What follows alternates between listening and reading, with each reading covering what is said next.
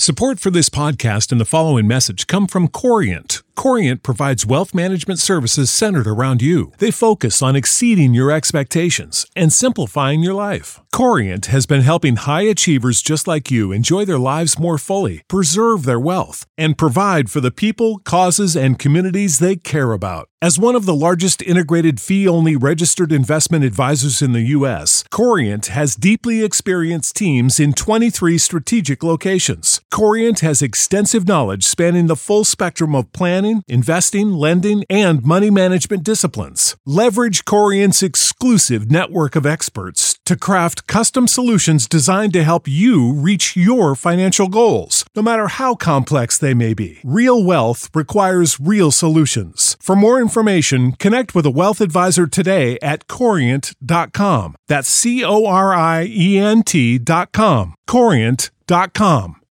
When you need mealtime inspiration, it's worth shopping Kroger, where you'll find over 30,000 mouthwatering choices that excite your inner foodie. And no matter what tasty choice you make, you'll enjoy our everyday low prices, plus extra ways to save, like digital coupons worth over $600 each week. You can also save up to $1 off per gallon at the pump with fuel points. More savings and more inspiring flavors make shopping Kroger worth it every time. Kroger, fresh for everyone. Fuel restrictions apply. Ladies and gentlemen, thrilled to have you here for another epic debate. If this is your first time here, want to let you know at our channel Modern Day Debate, we are committed to providing an equal playing field for everybody to make their case, regardless of what walk of life they are from, whether they be flat earthers, globe earthers, Christians, atheists, you name it. We hope you feel welcome here as we try to provide that equal playing field for everybody. Also, want to let you know we are very excited as if you have not heard, Modern Day Debate has invaded the podcast world. So, this is an addition to the YouTube channel. The YouTube channel will continue. However, we now have our podcast on virtually every major podcast app. And if you can't find us on your favorite podcast app, just let us know. We'll get on there for you. With that, very excited to talk about tonight's debate. It's going to be a lot of fun. We have Mark Drysdale, who's been here before, many debates, Kent Hovind as well as others, and first timer Rose is here with us tonight. It's going to be a lot of fun. I want to let you know, folks, what we're basically going to do is we're going to have a fairly flexible format with five to 10 minute opening statements followed by 50 to 60 minutes of open dialogue and then 30 minutes of q&a so we are going to also have during that Q&A questions from you, the audience, in the live chat. Feel free to fire your questions in, tagging me with at Modern Day Debate. makes it easier for me to get every question in that list. Super chat is also an option which will push your question to the top of the list and it gives you the opportunity to make a comment if you'd like to challenge one of the speakers, to which they, of course, would get a chance to respond to. And we, of course, ask that you would be your regular friendly selves toward our guests, as we really do appreciate them being here. The debaters are the lifeblood of the channel, so we really do appreciate them. And so we're going to introduce Rose first. Rose, we're thrilled to have you. And also, I want to let everybody know that both of our guests are linked in the description. So if you want to hear more, you can hear more. And so, Rose, what could people expect to find at your links? And thanks for being here with us. Hi there, James. Thank you so much for having me. I'm really excited to be here and flex my debating skills. Uh, on the links, you will see my YouTube channel, Rose Triple Seven, and that is the channel that I just created recently. Um, after being part of Crow Triple Seven Radio for a few years, I'm not usually on the mic on Crow Triple Seven Radio. In fact, I never am. I'm behind the scenes, and so I hope that everyone will check out Crow Triple Seven Radio.com, which is my whole purpose in trying to get good information out to people. But then people wanted to start hearing my point of view, and so I started my own channel, and that's where you'll find me at Rose Triple Seven. Absolutely. Thanks so much, Rose. And Mark, glad to have you back. If you'd like to share what people can find at your link, glad to have you. Thanks for being here. Thanks a lot, James. Lots of kitty cats, tigers, lions, and uh, over the summer we had two litters of uh, lions. So we're about to start up some more videos and uh, show people what it's like to be in with the lions while they're feeding their babies and what I go through to get a first time mother, um, teaching her how to nurse and all that kind of stuff. So all the big kitty cats, so lions, tigers, and uh, yeah, no Absolutely. bears, but Really, lions I, and tigers. I wouldn't be surprised. I mean, I've been to, so I've been to Mark's channel, folks, and I've been to Rose's channel. I'd say both of their channels really fun, and they're just both really authentic, very genuine, congenial people. Which is why I think this is going to be. It's it's possible, folks. This is going to be like a flat Earth debate that's like very congenial, and you're, you're gonna love it. So with that, we will get started. And so, Mark, the floor is all yours. Thank you so much. Thanks, James. So, um, basically, what I would like to start out with is I, as usual, I don't have any uh, videos or clippings that I throw up on my screen or anything like that. I just kind of like going off the uh, off the cuff and you know hearing what my opponent has to say and then just let them know why i believe that um, it's not possible. So you know a couple questions that i would ask rose right off the start is you know uh, where do we get eclipses from? If the earth is not a globe where where do the eclipses come from? Um, you know where we can clearly see the uh, the moon um, sun and earth all be you know eclipsing each other. So we see that uh, you know every few years. I've actually seen full um, eclipses where I live here in southern Ontario.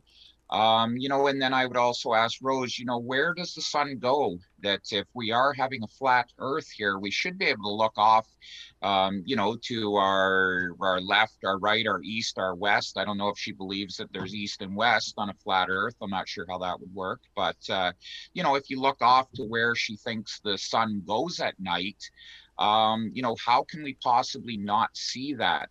Um, you've got seasonal changes. There, there's just so many things that I can't um, I can't fathom how we could be dealing with something that's flat.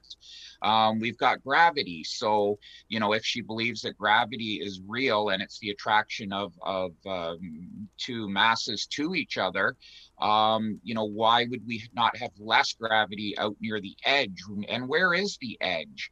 Um, so, you know, and if, if she's a believer that there is no gravity, well, then you've continually got, what is it, 9.8 meters per second per second of acceleration that we would have needed since the beginning of time. So we would be really traveling along pretty quick by now. Um, you know, if you start multiplying that all out, you know, every day we'd be increasing our, our speed by, you know, several, several th- hundreds of thousands of miles per hour. Um, so you know that that's I, I don't want to bury her in questions, but these are some things that she's going to have to um, not dismiss or or you know push aside. They they really need to be answered. You know, when you see a ship coming across the ocean, um, it does not all of a sudden appear. It, it starts to appear from the top down, and if it's going away, it uh, it disappears the opposite. So, you know, a lot of questions that um, work with the globe, and uh, I'd really be excited to see if she has anything new to offer. Obviously, this has been debated heavily now for the last five years or so. I haven't heard a whole lot new from the flat earthers, but uh, love to give Rose a try and hear what she has to say. You got it. We'll kick it over to you, Rose. Thanks so much. The floor is all yours. All right. Awesome intro, dude. Thank you so much. Um, I wish that I had written down all of those things, but I know you're not going to forget your questions. And as we go through this, we can address them one by one. And I know that there are going to be so many questions because this is such a a crazy deception that has been put upon the masses. And I wish that I could give you an answer for exactly what the earth what the earth model is and there are many suggestions of what it could possibly be but what i like to focus on is the fact that there's absolutely no signs of curvature there's no gravity there's no proof of the distance to the sun. We can't show that there anywhere in this heliocentric model that there's gas pressure without a container. There's no scientific ed- evidence of the earth's radius. There's no scientific evidence of showing how far the sun is to us. There are so many things that can't be proven just like axial rotation. What i want to focus today on is personal observation, experiments that people have done that I know personally, and just we're going to try and get to the bottom of this. I mean, gravity is a theory, and yes, there is a downward um, force motion, but gravity by heliocentric standards is not a force, it's an effect. And so I want to get down to the, the real specifics of this. And so if you want, we can start with the fact that there is no curvature whatsoever to be det- detected at all. The photos that NASA is giving us, it's all CGI and lies. That is my position. I want to talk about satellites. I want to talk about the jet stream. I want to talk about emergency flight paths. I want to talk about my personal observations as well as people that I um, I know who have done their own. And so let's get right through it and go to it one by one. Do you want to start with curvature? Sounds good. Okay, cool. So you were talking about how things disappear on the horizon from bottom up first and that has to do a lot with our perspective and the ways that our eyes work. But let's talk about specific measurements that can be taken. So as i was telling you before we started i live right on the north shore of lake pontchartrain Okay. And so this is a massive lake with a huge bridge over it. And it's 24 miles long. And on the other side of it, not even right on the beach of the lake, but further down is New Orleans. And there is a really famous uh, building called the Superdome with a really bright white roof. So, what I set out to do was see if I can, with a P1000, zoom in on that building. Now, one thing I want to just add into it really quick is unlike many other places where these experiments have been done, is that New Orleans is actually below sea level. And I'm not even going to account for that. My thing is I want to be really compassionate to the idea of the spinning ball. And so sometimes I will be more generous with my measurements. Um, James, can I show my screen? You bet. Ready for you. All right, let me just, oopsies, I was doing the wrong mouse. All right, so I'm gonna open up my C2FAR share screen.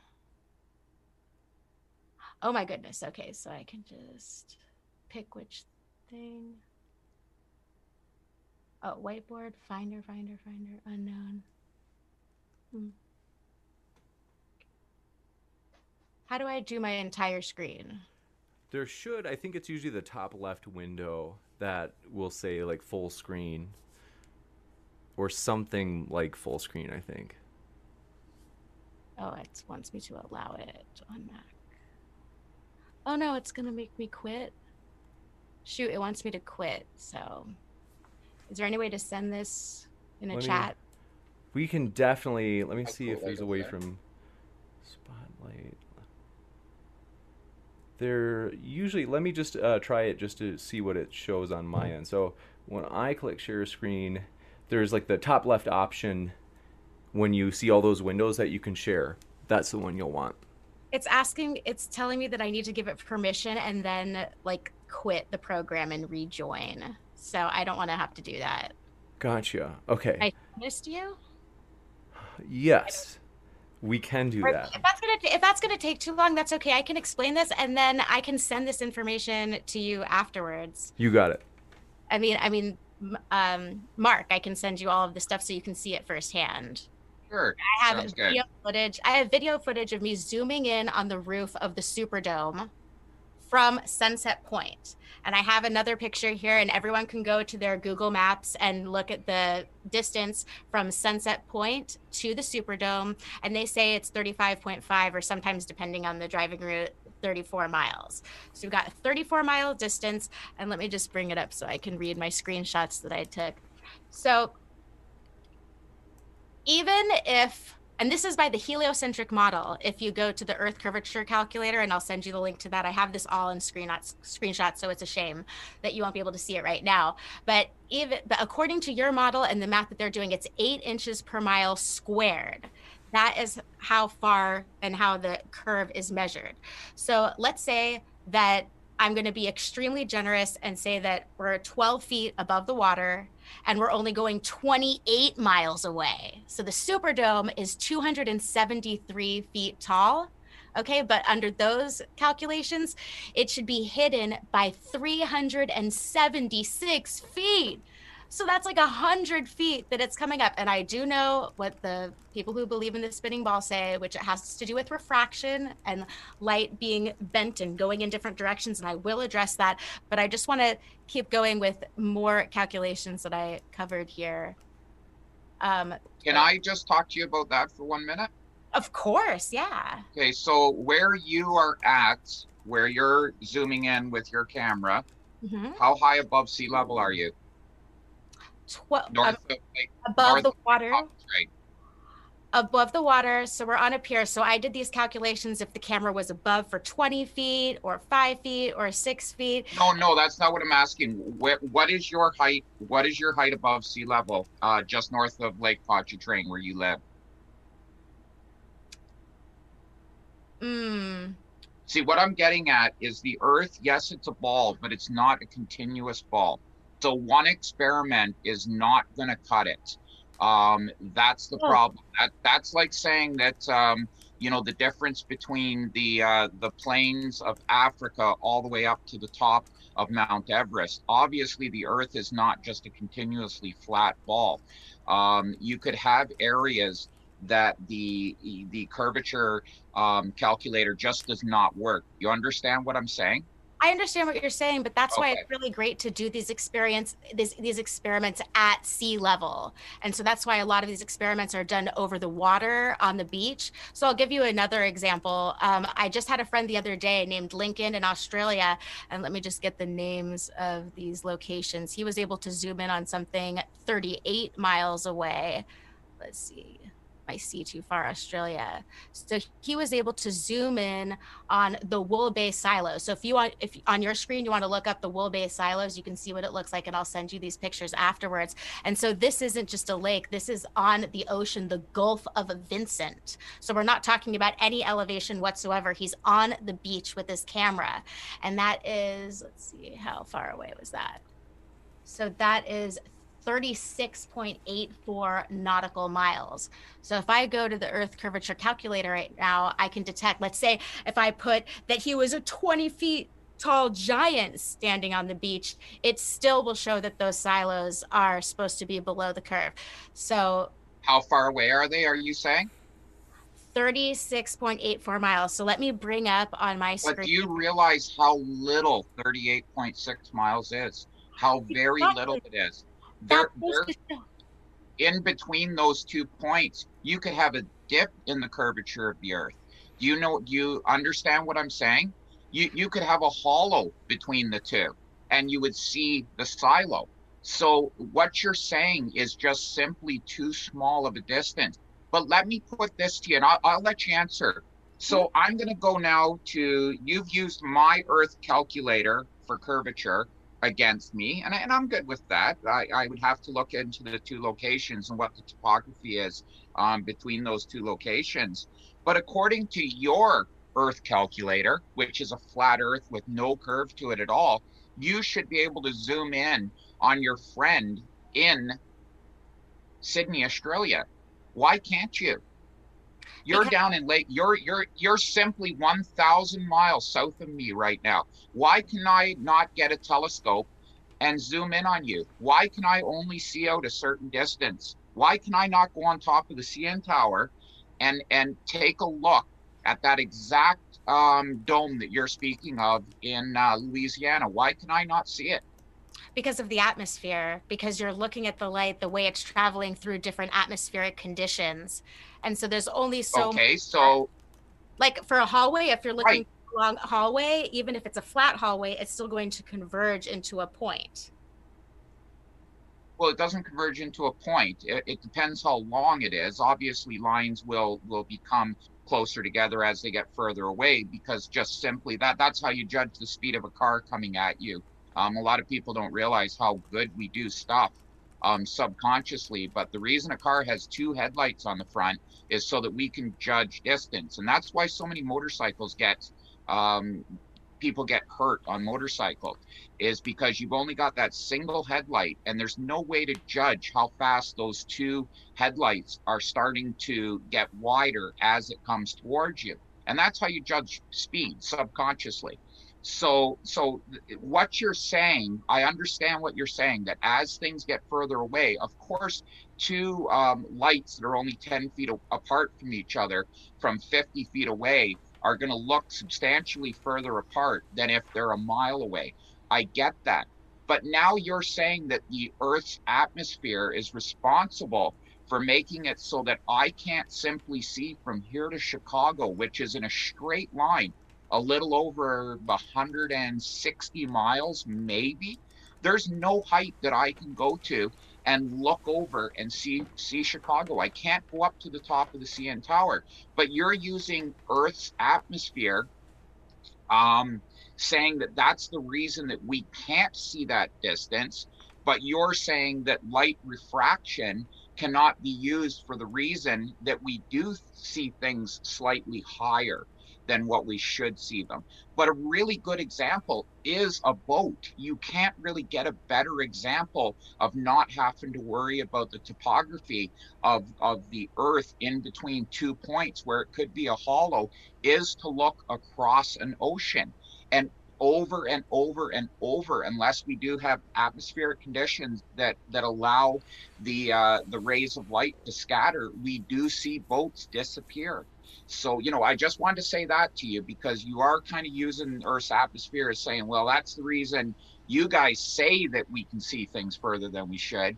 But now you're kind of using it the other way and saying that's why we can't see things as far as we should if it was flat. Go ahead, Rose. Yeah, and you made an excellent point that it would be the topography because it's not at the same elevation everywhere and that would be what could obstruct our view if we were at the beach and I wanted to see you on the other side of the world. I think it's funny because when I was talking to someone about how standard refraction is supposed to work, which assumes the Earth's radius when we have never even measured to the molten core and there's no proof of the molten core, that we can't use that made up standard refraction to ex- that they try to use to explain how you could see light around a curve. But really quickly, I just want to let you know because I know that um, 36. Oops, let me check. I, I keep putting 38, but it's actually 36. I'm going to be really generous to the curve. Oops, wrong keyboard.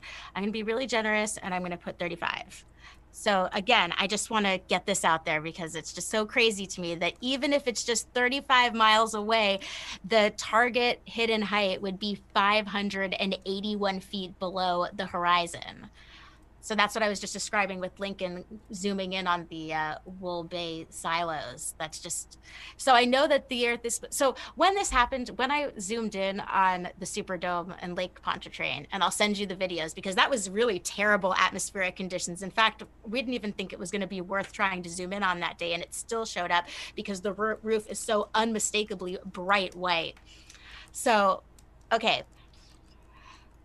with have the, you ever seen driving you're from the south have you ever seen when you drive down a road the way all the light on top of the road will shimmer and it's almost impossible for your eyes to figure out what the height of that heat coming off the road is the way it's the way it is interfering and scattering light you've seen that before right absolutely i just drove to yeah. north carolina recently and i remember right. like oh my gosh why is the road so yeah. wet but right. uh, you know that actually that works when you're looking at the flat road in front of you but it doesn't right. work when you're talking about light going around a curve. The way that refraction works is you can make it bend like using different elements. You can make it bend this this this this but it doesn't go around a curve. So the the conditions that you would need to be set up like with mirrors to make it go all the way around to rise that up. And also think about this. If you think about the curve of the earth and there's something here that's going up to here and you're it's being lifted up let's by supposed refraction. The atmosphere if you have a laser going off here it's close to the um, close to the surface, and so there's a lot more dense of an atmosphere. But by the time you get over here to where it's coming up, there's so many less particles in the atmosphere because it's up here that that's the way that light works. It wouldn't even be distributed properly in order for us to see that. So it's all of these inconsistencies that I'm seeing that blow my mind. And when this first happened, I was so married to the globe. I didn't want my ball taken away. And I tried to make up ideas like, okay, so if these people are aiming to deceive us, maybe we're just on a bigger ball. And maybe there's these hidden lands that are hiding resources. And that's the reason for keeping us in this controlled area. And, but then I started looking at these laser pointer experiments where people would put over a frozen lake, for example, a laser right up to the surface and put it over, and then and every measurable distance on that frozen lake the laser is not changing its elevation. It's still the same distance. So if you want to go down to the minute mathematics, there should be detectable curvature somewhere on some scale. And it's these experiments, mine and Lincoln's in Australia, are very small in comparison to some much bigger ones like the, across the Chicago. Like there's one where it's zooming in on Chicago and they claim it to be a mirage, but we already talked about refraction right now there's no measurable curvature and no one who believes in the spinning ball has been able to demonstrate to me without showing fake pictures from fake outer space that there's a detectable curvature. And man i really wish i could show you these pictures from high up. Um man i have some really good pictures i want to show you but i'll send them so, to you afterwards. Yeah sure. So you talked about there being less particles and that's the reason that you think possibly light should could be bending what height are you assuming that there's less particles? Well, as we go higher up in the Earth's atmosphere, there's less. Are you talking a thousand feet, or are you just talking a, a building that that's maybe ten stories high? Like, what are you thinking? Like, how how tall is that dome? What is it about 120 feet high? Well, I'm just saying compared compared to the atmosphere where the supposed on a ball the buildings that we're supposed to be zooming in on should be, and it being lifted up all these hundreds of feet, for example, or in some experiments up to a thousand feet, that there's going to be a difference in the atmospheric density. Okay, it might so be suggest, sorry, soon. Pardon my interruption. Maybe we, just to be sure, we cover as many arguments as we can we might have to, if one of you is willing to defer to the other, giving them the last word on this particular argument. If there are any others, we also would love to hear those as well. Absolutely. Go ahead, uh, Mark. Give your last. Okay, two questions. Two questions for you, and I'll let let it wrap up. What I suggest you do, and and this is the best way to to look into your less particles at a certain height. Grab a barometer hop in an elevator and go up to the top of a very what you consider a very tall building. I think you'll be surprised how many particles are not missing when you get to that height. You're going to see very very little change in that barometer. But we'll leave that. I just ask you to do that. Make a note take a barometer with you go up. There's not really a whole lot of change over 100 150 200 feet which by the way is a 20 story building. They're pretty tall buildings um, there, there's not a lot of change in the atmosphere at that height. The only other thing that I that kind of jumped out at me is there's no proof of a molten core. Um, what are what are volcanoes? Well, what do you got going on down there? Where's all this heat coming from? Oh, I'm not saying that volcanoes don't exist. I do question volcanoes a little bit and how they operate and what I've seen, but I don't want to get into that here. But I will maintain that we have been lied to about absolutely everything. And there's no evidence, just because we have volcanoes is not evidence of a molten core. But um, what, what else did you want to ask me about that? Was there another? No, that that's fine. It's just, you know, we, we've got, we can see molten rock coming out of, we can see magma coming out of the earth something's warm down there. Something's gotten that uh something's gotten that rock pretty hot. So I'm going to suggest, you know, that that's that would be a good indicator that the deeper you go, um, you know, the warmer it's getting down there, and we see that as we dig down. Um, you know, the the temperature does, you know, and I can tell you this is true. Talk to anyone that does mining as they go deep miles into the earth it starts to get very very hot down there so right. you know there can can i note we've never we've never drilled but um, you know, if you do want to talk about your molten um, uh, core, um, which you're denying is there, we do see the the effect of what it does um, to the uh, to the fields that come off of the sun. We we do know that if it was not for that molten, um, you know, core giving us a uh, a magnetic field that we would be in big trouble. I, I don't know if you agree with that. I don't know what you think the sun is. But uh, I'll let you wrap up on that. I, I, will take the hit on the first one and let you go last on this, and uh, just have to uh, just agree to move on.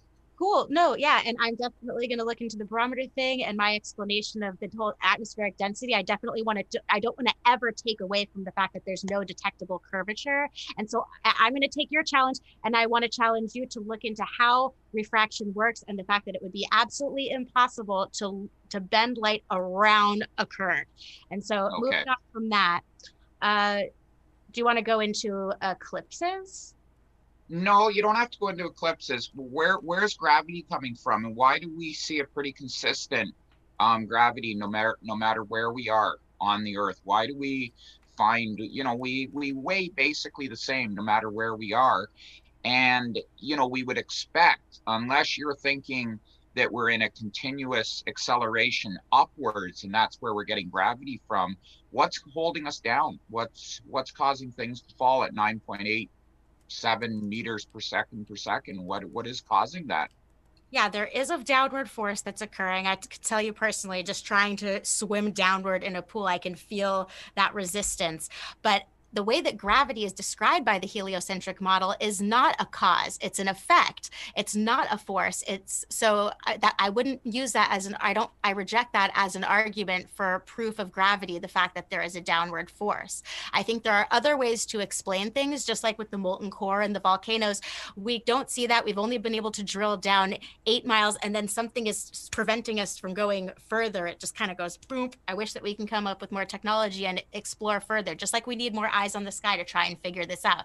I wish I could give you a definitive model of where we exist, but that's why I love these conversations because the more people that we have questioning things, the better chance we have of figuring this stuff out. So when it comes to gravity, this is like a, a big stalemate that is always occurring in these discussions because people want to believe what they've been told, even though it's just a theory based on a theory.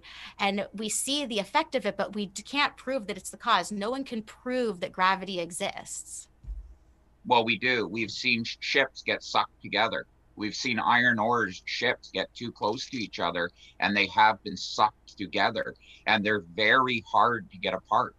Um, that is a fact. Look it up. Uh, it's something that they're very cautious with in uh, shipping yards that they do not let um, you know very massive ships get really close to each other because they they will set up a gravitational field between the two of them. There's definitely attraction. But when you say it's an effect it's not a cause then you've got to come up with something that is holding us on this earth. You can't just say well gravity hasn't been proven. Um, you know it's a theory. It's this it's that. No it, it's not. We know we're being held down to the earth. We know that for sure. And if you don't believe it step off something that's five feet high. I don't want to see you get hurt.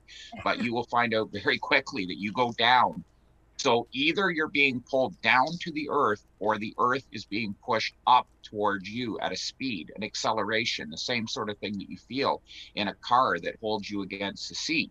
Um, you know, acceleration can can easily mimic um, gravity. It, it feels the same. Everything about it is the same. If you're in an airplane, if you're in something and you curve up very fast, you'll be pushed down in your seat up to, you know, that's what they talk about in jet fighters, where you can, you know, pull G's um, one one unit of gravity for every g that you pull. Um, so you you've got a really difficult thing there because the flat Earth would not give you a central point to be pulled down into. So your friend in Australia that I think you can agree with me is is you know roughly I don't know what are they 12 13,000 miles away from us. They've got to be getting closer to the edge of this this pancake shaped earth why are they feeling the same gravity? Why can I get on a plane, go over there, take my scale with me, and I weigh exactly the same over there? I don't accept gravity because it hasn't been proven to me. I don't I haven't seen any proof of gravity. I've only seen that like the effects of buoyancy and density and that there's a downward force. So I think that we're having a semantics problem here and you're describing the same thing that I'm seeing, but you're attributing it to this this uh, variable that they're injecting into mathematics to justify a, mo- mo- a model that literally cannot exist. It's impossible for something like this to exist. And we can get into that more about different measurements that have been taken. But I, I but do. Rose, you're feeling it. You're feeling it. You're either being pulled down or the earth is being pushed up towards you. Either your chairs either you're being pulled down by gravity or you're being pushed up. You can it's the only two ways. It's the only way us as the human condition knows for there to be something like gravity.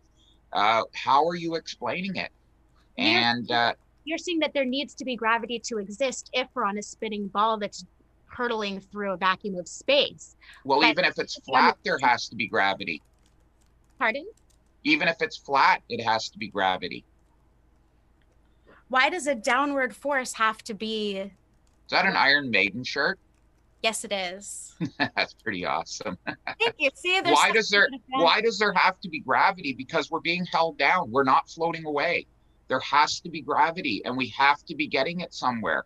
Our model says that yes, everything is pulled down towards the center of the earth, towards the center of the mass, of the equilibrium of the mass, which which would be the the the dead center of the earth. So what I'm saying to you is that there's only two ways for that to happen.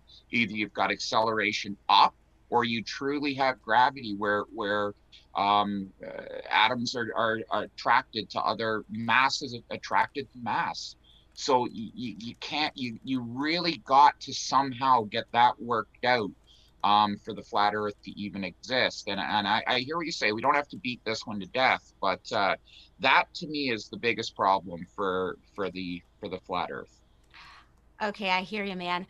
So I don't accept the model, and I don't accept that it need that we need to be um, stuck to a ball. And so for me, it's not an issue for me to have downward force existing. I'm opening my mind to different um, ways to explain this. Have you ever looked into the electromagnetic universe? Well, yes, of course, but electromagnetic um, a- attraction is not explained because we do not have a differential between our. We, we would have to have the exact same differential in in in uh, in in forces of like and dislike uh, charges for it to work, and we just don't see that. It, it's not something that we see. What we see is basically something with a certain molecular density has an attraction to something else with a molecular density that we can chart, um, it, it, which is not at all like what we see out of uh, electronic or electrical differential attractions. We just don't see that. And if you were to chart it out, I think that would become very obvious to you. Um, you know, when you when you get into materials with roughly the same molecular density, um, they they are attracted based on density, not by um, charge, if you know what I'm kind of trying to say here. Okay, yeah. All right, like let's let's move on from the gravity idea because I really want to tell you about my experience with solar eclipses. Yeah, go ahead. That's fine. Okay. So my friend known as Triple Seven, my business partner, who's the host of Crow Seven Radio, he's been using some high optics tools to look at both the moon and the sun, and has found some amazing anomalies. And that's why I hope that people will check out the show and check out his YouTube channel and our BitChute and see all of the um, all of the footage that he took. Now, the thing that really blew my mind about the solar eclipse is that when, and it's not just him, it's so many amateur astronomers who have all tried this. And I wish that we all had telescopes so everyone can go out and test this every time that there's a solar eclipse. But the same result from everyone is, is that when they're looking at the solar eclipse, the moon moving in in front of the sun is never detected. If the sun is the brightest thing that we know of, then it should be so obvious and easy to see the backlit moon approaching it so it blows my mind that we never, our personal observations do not show that the moon plays any role in the solar eclipse. And I just wanted to tell you about that fact because you mentioned eclipses right in the beginning. And this is one of the things that started opening my mind to the fact that the world has not been described properly, it's been misdescribed. And so there are different old traditions that will describe the eclipses as having something to do with what's called nodes called Rahu and Ketu. So I'd really love for you to look into that after this as well. But all we can see is this bite coming out of the sun and it moving in front. And anytime that you will see, if someone claims to tell you that they've seen the moon going in front of the sun, it's fake. It's been altered. It's not real. And I would really encourage you to look at real life observations from real amateur astronomers like Crow. So, what's going in front of the sun? I don't know. We okay no idea but it's it's a major something something had to approach it and something is definitely um cylindrical in shape minimum cylindrical in shape. Uh i'm guessing it's a ball but you can see it come in and you can see that it has an arc to it. It covers it and it moves out of the other side. So you know uh, there you go. I don't i don't know. Again you know it, it's kind of like the whole you know well if you're gonna if you're gonna deny it this way you've got to kind of give an answer to what you're dealing with. So but yeah we can let uh, we can let solar eclipses go. So during the uh during the night where does the sun go? Okay so the heliocentric model says that the sun is 93 million miles away and that the moon is 239,000 miles away. And that's another thing about eclipses that I think is crazy the fact that these two objects that are supposed to be different sizes and different distances can come together perfectly at that moment. I know that's not proof of anything. It just blows my mind and it seriously makes me question things, especially knowing what I know about the solar eclipses.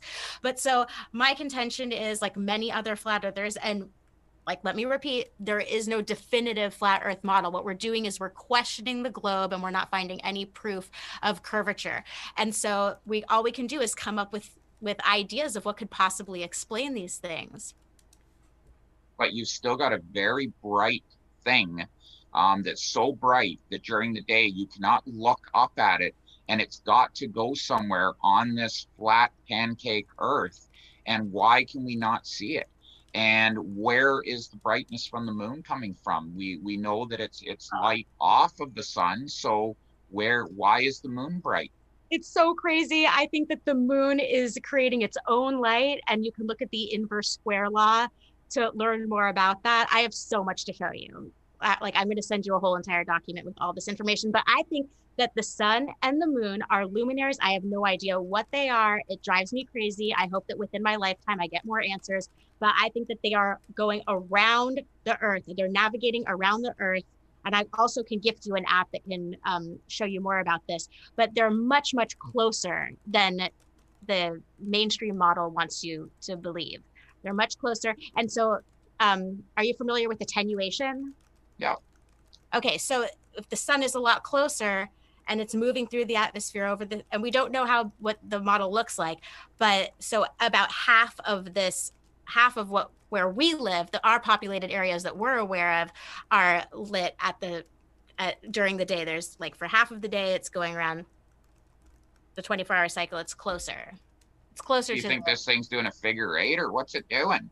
it's doing a circle and that's another thing of that you mentioned earlier that reminded me that you can do experiments where you put over a flat earth map you can put like a magnetized thing to represent the north pole and then if you take a compass and you move it around the map in a westward direction, it's still always pointing north. So on a flat earth model, a compass still works. So that's what I mean is that when we all put our heads together and try and figure out, okay, we know we've been lied to. We know there are these there are these major problems with the heliocentric model. If we put our heads together and get creative and open our minds to different possibilities, there are other ways to explain the observations that we do make. And that's why I want to get into the whole idea of spinning with you as well if you want to get into that. But there is actually no problem whatsoever with the ball earth. You're just saying that there's problems. We don't have anything. There's nothing that you can mathematically show that is wrong with it. And yet we can show everything is mathematically correct in what we see. And then the other thing that you got to ask yourself is what what's powering the sun? We know that the sun needs to be a certain size for it to collapse and and, and do what it's doing, changing hydrogen, you know, it, how how are you explaining this? It cannot be just a little thing. We know that. Or the earth would collapse in on itself if something that small that close um, i'm assuming you think it's much smaller than we think it is but a million times bigger than the earth. So again you know you need a certain amount of size for this to happen yeah, I know that it's frustrating that we don't know what the sun is, but it's well, we do though. That's the thing, and we see the effect of it, and what we know is going on up there. We can see it in the spectrum of the light. It's exactly what we'd expect it to be. Um, you know, for for for what we got going on up there as as it it's fusing. You know, it's it's exactly what we'd we'd expect to see. Well, are you able to prove to me how the distance to the sun was determined? Because there's no proof of how we determine the distance of the sun. And that is a Well, very sun's- what do you mean how we determined? Like all this was done before we ever took pictures. I hear flat earthers talk a lot about how the pictures from space are are fake and and we've been lied to and all those pictures. But we figured out that the earth was a ball long long before we ever had pictures from space. We've known this for for hundreds of years they did experiment um, with shadows. Like you know, for instance, to tell to tell time, it just simply would not work um, on a flat Earth. Just look up whether or not a uh, a, a sundial would work on a flat Earth, and it, it, you know it's been shown mathematically that it would not. That's so assuming that's all assuming that the sun is at a specific distance which we can't prove. So i don't accept any of those experiments. If the sun those experiments will work on a flat plane if the sun is a lot closer than what's been described to us. And we know that we've been lied to that the people that have been teaching you that the people that have been teaching you these things have been indoctrinated by a whole entire system that is a- that has aimed to deceive us. And there are reasons for it and I want to get down to the truth. I don't want to just accept what's been told to me that the sun is this arbitrary 93 million miles away. There is no mathematics that you can bring up to me to prove that the sun is at that distance. What we Yeah, but yeah, but you like the inverse square law, so you believe that math works. So right. we tell by the color of the light coming off of it. We can tell again, like I went back to the spectrum of the light, we can tell exactly what the temperature of the sun is, down to the point that we can we can see different points on the sun and tell you what those temperatures are by looking at the color that's coming off of it. So we know how hot it is, and we know you know you talked about your inverse square law we know how hot it would be at a certain distance and that's what it works out to so we we know exactly how much radiation we should be getting off of it and that's what we get. We we uh, we work it out in um, watts per square meter. That's how we we detect the heat that falls down on the earth at different locations on the earth. And uh, you know i'm just I, like this is all mathematically proven. This is the part but then you'll say things like well there's no obviously i have no possible way of measuring how far away the sun is. Uh, you know even if you gave me the equipment to do it i probably wouldn't know how to use it. Like i think we can all agree on that. There's a certain amount of stuff on this in this world that we just have to believe that the people that specialize in it are telling us the truth. I know in my field I have no reason to lie to anybody what my specialty is. So I'm assuming that the the thousands and thousands of of uh, uh, physics majors and uh, astronomers out there would have really no reason to lie to us. You know, it, you really got to get down to the point of why are we being lied to, Rose? I think we're being lied to in order to keep the people so dumbed down that we're easy to control. I think that there is so much more potential for humanity. I think that the world that we're existing in is not acceptable. I do not accept the way that humanity is at this time. And I feel that if we weren't being lied to about the nature of reality, that we would be in a much, much better place. But let me ask you something. I want to know your take on this, unless you want to respond to what I just said. Yeah, well, if you're talking about the earth being dumbed down, why would you have to go to a flat earth? Why can't we just talk about religion? Because that's the whole idea of religion is the dumbing down of uh, society. So, you know, we don't need to talk about a pancake earth. Um, religion takes care of dumbing down of society, uh, you know, in, in, believing in magic and believing in like religion is all about, um, you know, and I can't say all of it, but young earth creationism is all about denying all the science that we see on Earth. So we don't, you know, we don't need a, a pancake Earth to uh, to talk about a, a you know a, a, discipline of dumbing down society. All right. Well, I I think that that's an opinion. I think that well, my, an opinion. Yeah. Yeah. Yeah. So so you don't think that it's necessary to deceive people on this grand scale, and I do. Well, we do we do deceive and that's called religion religion one of the biggest deceptions that we we have been dealing with for um, tens of thousands of years that's exactly what religion is religion is deception we start indoctrinating kids at birth james is about to give me shit here for for getting off subject so i'm gonna i'm gonna leave it at that and i can tell you i don't know where you stand on religion but basically what you're saying about the the ball earth um, compared to flat earth it, it's exactly like arguing um, young Earth creationism with a with a creationist. I, I feel like I'm just we're just we're just exchanging words here. That's honestly the way I feel right now. I love exchanging words, and I and I want mm-hmm. to I want to share how why I came to this understanding. Yeah. I want to know where you're at too, and I think that it would be totally impossible for you to change your complete worldview, everything that you've understood in just an hour's time. I mean, this when I first came to this idea, I thought it was absolutely ridiculous. I didn't even want to look at. it. I was embarrassed to even like, think about it. It was just so ridiculous. But I love that you brought up religion because to me, I see the ball earth as the biggest religion that ties together all of the other religions. So you got a bunch of Christians in this area, you got a bunch of people in India believing in this thing in that area, you've got the people you got Odinists in Norway, but everyone believes in the spinning ball. So what a great way to bring all the religions together and to control everyone under this big umbrella. Understood. Okay. so here's another thing about the moon that I think is so crazy. This is personal observations that I've done by myself and other people that are listeners of Crow Triple Seven Radio that have reached out to us. And I just want to know if you've ever heard of this and how you would explain it. If you, it turns out that moonlight is colder than the shadows at night. So if it's the sun that was reflecting off of the moon, and I already brought up another reason why we can show that the moon is possibly giving off its own light but that's also to explain because you're like how could what it, how could it work like why would we see the moon at night but why would the moonlight be colder if it was the sunlight hitting it than in the But What are you, what are you talking about colder? Where are you measuring this temperature from? a thermometer when you put a thermometer in the moonlight like on a full moon So where, what are you pointing it at? So you're, you're expecting moonlight to be warmer than what? Than a shadow? right so if if i'm in the moonlight and i have my water bottle on the ground Right?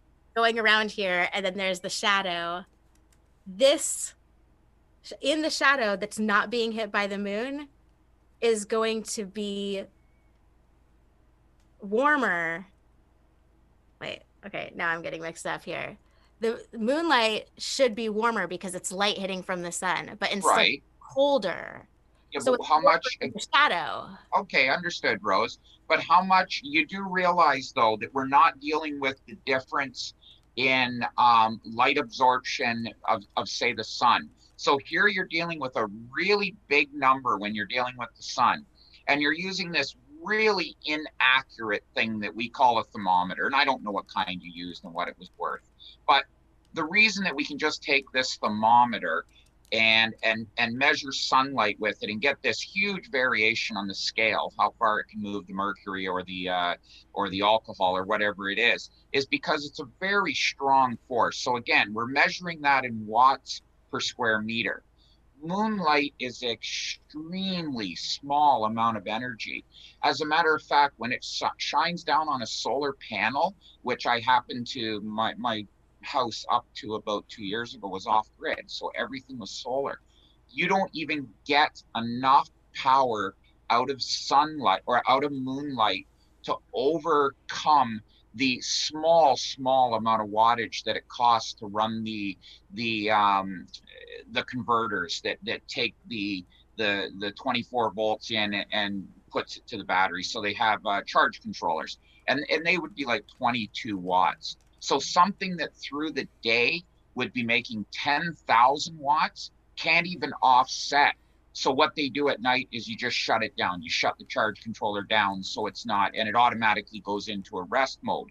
So do you know what I'm trying to say here? You're trying to to to um, it, it, it's like using a sledgehammer on a, a a finishing nail where you know the sledgehammer i- is has this huge ability to to do work you're now talking about something that's very small and you're trying to measure it with the same device that you're you're normally using to measure. So you really need to look at how you're measuring it. But i am telling you that if light is shining down on something it is going to be warmer than something in a shadow. And if you're not observing that i would love you to do a video one day with a very accurate thermometer and show us that. And I will check into it too, because if that's the case, I don't know what to say to you there. I don't, I don't know what to say either. And I don't Yeah. have an answer for why that would be. Nobody knows what the heck is going on with the mood. And that's why I hope we remain friends and that we keep in touch and that Oh, I never, I never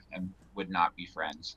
Okay, yeah, because I mean that's why I asked you the question is because I just yeah. want to know your initial take because it does sound so crazy because yes, and no matter how much the sun is hitting it, like whatever you want to say about what's causing it, light is more energy, and so that is supposed to be warmer. So I'm just saying that yeah, there would be there are inconsistencies that really make people think why don't we talk about the earth spinning right but all i can say to you is if you are going to measure that you're going to have to do a very controlled um, experiment because it is a very small amount of energy and it's going to be a hard energy to, to measure that's all i'm saying you could have residual um, heat coming out of the ground from the from the daylight. There's just a lot of stuff that could throw your experiment off. So just make sure it's it's very controlled, however you do it. You're right. I should do my own video and my I should redo this experiment and do it on my own and make it as specific as possible. And I would even come to you for advice on how to There you go. Perfect. Exactly how I'm gonna do it. And then we can maybe present it together and just be like Perfect. Okay. In our in our second debate about religion. So um, we have time so for just that, a little bit more in terms of and we have topics. And then we've got to go into the Q and A. Okay, cool. Then cool. we just then we just go to debate two. Don't worry about it. So go to your spinning Earth. Let let explain to me where the spinning Earth is the got you moment.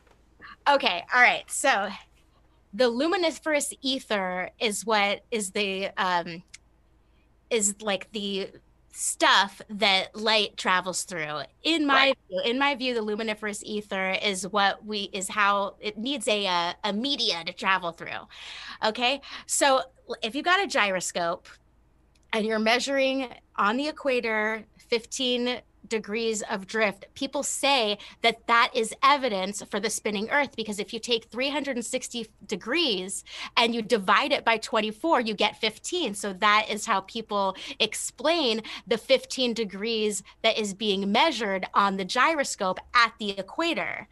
Now, here's the trippy thing. You know how people describe the luminiferous ether as like a vortex. And if you look at a tornado, it's faster on the bottom and it's slower at the top. Now, we have done experiments. Well, I haven't done this one personally, it's a friend, but where you stay at the exact same latitude. And from one elevation, you measure it and then you go to a 10,000 feet elevation difference, okay, at the same exact latitude, the elevation should not change your results. It's a huge problem it is it makes it totally impossible that it could be the rotation spinning. And so we've got like more than like more than a degree difference between the 10,000 feet difference. On the same latitude that is impossible. It should be measured the exact same way. But if you go from like a mountain on one uh, at one spot on the latitude and then you go down to the plains you get a different result on that same gyroscope so that's just food for thought. It's something for you to think about. It's something for maybe when we come back again that you can offer me an explanation on how that could yeah you you got to explain that better. I, i'm not even sure what you're doing there but that's fine. We don't want to spend too much time on that because i'm not going to be able to answer you because i'm not sure what the experiment you're doing is and i'm not sure who was able to do that you know go from 10000 feet down to sea level again. But that's fine. So how do you explain uh you know, drains your friend in Australia. It really does drain opposite. And I know that I've been to Australia and I've seen it. So, you know, why why do we see that? Why do we see storms uh, you know, north of the equator spinning one way and south of the equator spinning the opposite? What's that all about? You know what? I, I actually don't have an explanation. I haven't looked into that. I know that there is an answer for that, but that was that's not part of what I have already. No, that's fine. That's fine. I, I just thought I would ask you because you can talk to your friend in Australia and you can both, um, and you don't have to flush a toilet. I understand that a toilet's designed to spin a certain way. They do make toilets different for the north and uh, um, southern he- hemisphere, but a, a, simple sink without any design to set up a vortice, you will find it goes down the opposite way, I and that is what we would expect of a ball spinning. We would expect that there is there is an explanation for the Coriolis effect, but I haven't I haven't I I would be like okay. just repeating and regurgitating back what someone else said. I haven't done my own research on that. So thank you so much for reminding me of that ball earth argument and I'm going to look into that more and and so all I can do is thank you for bringing that up. I don't yeah, no problem. what the answer to that was from what other people have said. Okay, I think I've asked you most of the questions. You want to just, uh, are we okay, James? Maybe for five minutes, she could ask me a couple questions, and we could get to we could get to your um, Sounds your good. questions. You okay bet. with that? Sounds good. Okay. Where'd you go, Rose? Ask I away. can't- Oh, oh, we're on the question and answer. Okay, so it's No, my yeah, no, you can just ask me if you. I've asked you most of the questions. I was just, you know, kind of reviewing in my head how this, how this debate has gone, and I think I've asked you most of the questions. So go ahead. Do you have anything that you, you want to ask? Uh, you know, me to explain if it's a ball, how this could possibly be like this, and you know that kind of stuff. Well, I mean, we went through a lot of the stuff here. You explained your stance on why, like, you think that there's curvature. I mean, I can go into, like, okay, I mean, I could just keep hitting you up with why I think that we have been lied to and all of the deception that is going to. Yeah, and you see, and that's what I'm saying. I could do the same. Like my next thing to ask you would be, why do we always see weather patterns in the northern hemisphere um, coming in from the uh, west to the east? And we know it's true because we have the fires right now in California, and the smoke is just making it here now. Um, you know, so we do know that something is causing these weather patterns to to uh, to generate in general for us west to east you know, and I, I could go on with thousands and thousands of these things, and yet in the southern hemisphere we see it the other way. Uh, we see, uh, we know for a fact that we have uh, uh sand in the American, uh, in the continent of America that we know has come from Africa. We can study it. We know it's the exact same sand. So we know that we have, you know, just stuff like that. There's so many things to me that seal it as being a ball um, especially when I look up at the, the moon and I see a ball. I look up at the sun, I see a ball. If I look through a telescope and I look at uh, Mars or, or any of the planets, I see a ball. So, you know, it's just, yeah, that's kind of my thing. I know exactly what you mean. And I, I, I, always used to think that too. When I look up at the moon and it looks like a total sphere, I'm like, okay, I know that that's not proof of where I am. That's like looking at a pool table and saying, because the balls are balls, that the table is a ball. Like, as that aside, if you there's an experiment that my friend did, and I'll send you a link to this video if you want as well, called "Is It a Sphere?" And she did an experiment where she showed all it looked like from the camera all different balls, but in reality, one of them was convex, one of them was concave, one of them was half, one of them was flat. So it really could just be a matter of perception with that as well. And you're really- saying optically, optically, it was hard to tell what they were. Yeah, no, I understand that. Yeah. yeah. So, and, and you're going to love that experiment too. I love all these firsthand observations that show us that it our eyes could be re- deceiving us. Now, when it comes to the weather, I'm totally not denying that weather exists. especially being in Louisiana and growing up in California, where just in the same week we're having fires over there and we're having hurricanes over here. Yeah. Uh, like have you ever heard of the hermetic principle of as above so below? Like i like to think about things that can be observed and we see like if you have an alchemical flask there can be all sorts of things going on within it and it it's not the same density or pressure or, or interactions going on in one part of the bottle to another and that's why it's really important to bring up the second law of thermodynamics which describes entropy and that you cannot have gas pressure without a container. So we didn't even get into that that we are probably in an enclosed system and it's that enclosed system that is creating all of the different interactions within it. And so even So you don't think you don't think Saturn exists? Saturn oh. is only a gas ball. That's all it is, gas. Well, I don't I know I can see Saturn through a telescope it's really extremely beautiful, that's for sure. But all I know is that it's a light in the sky. And I believe that the sun, the moon, and all of the lights that we see in the sky are way closer. And maybe they're attached, or maybe they're growing off of the of the hard fast barrier like crystals. Who knows what they are? We can't go there.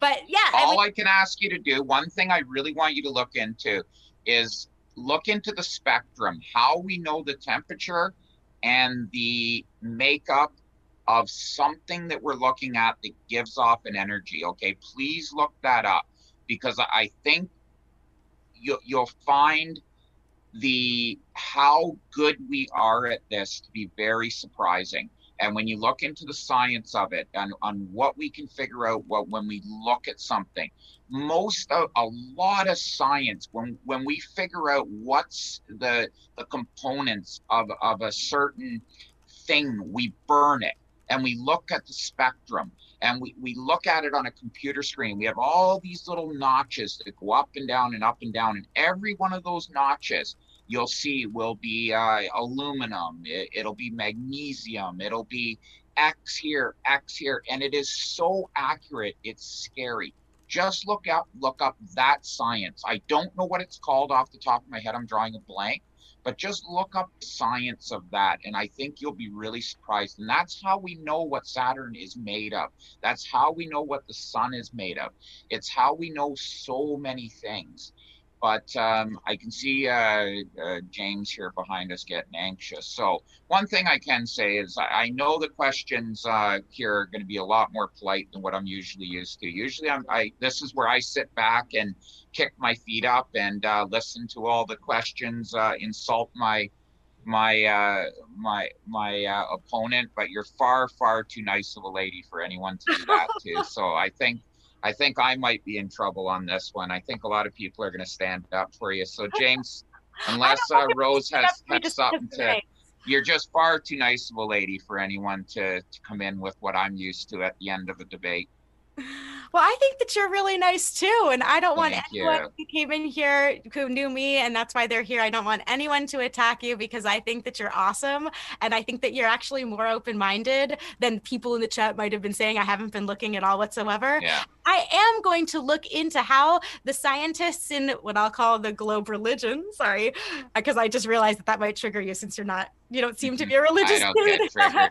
I've only ever had one person him. trigger me, and that was Nathan oh. only because I, I just I assumed he was screwing me over. I don't know. Uh, James will know who he was. I don't know. Nathan yeah, just thought it was, will be back. What, how yeah, they... I thought it was just so far off in left field. I just assumed that I was being set up. I, I thought that James was going to tell me I was being punked at the end of it or something oh, I wish I knew what you were talking about. I'll have to look back in the things. But I am going to look into how science explains how we know what Saturn's made of and what. Yeah, there there is there's a lot of that. I'm to take then, position that I don't yeah. accept what I am told by these authority figures. I'm somewhat of an right. anarchist. I'm somewhat of a rebel.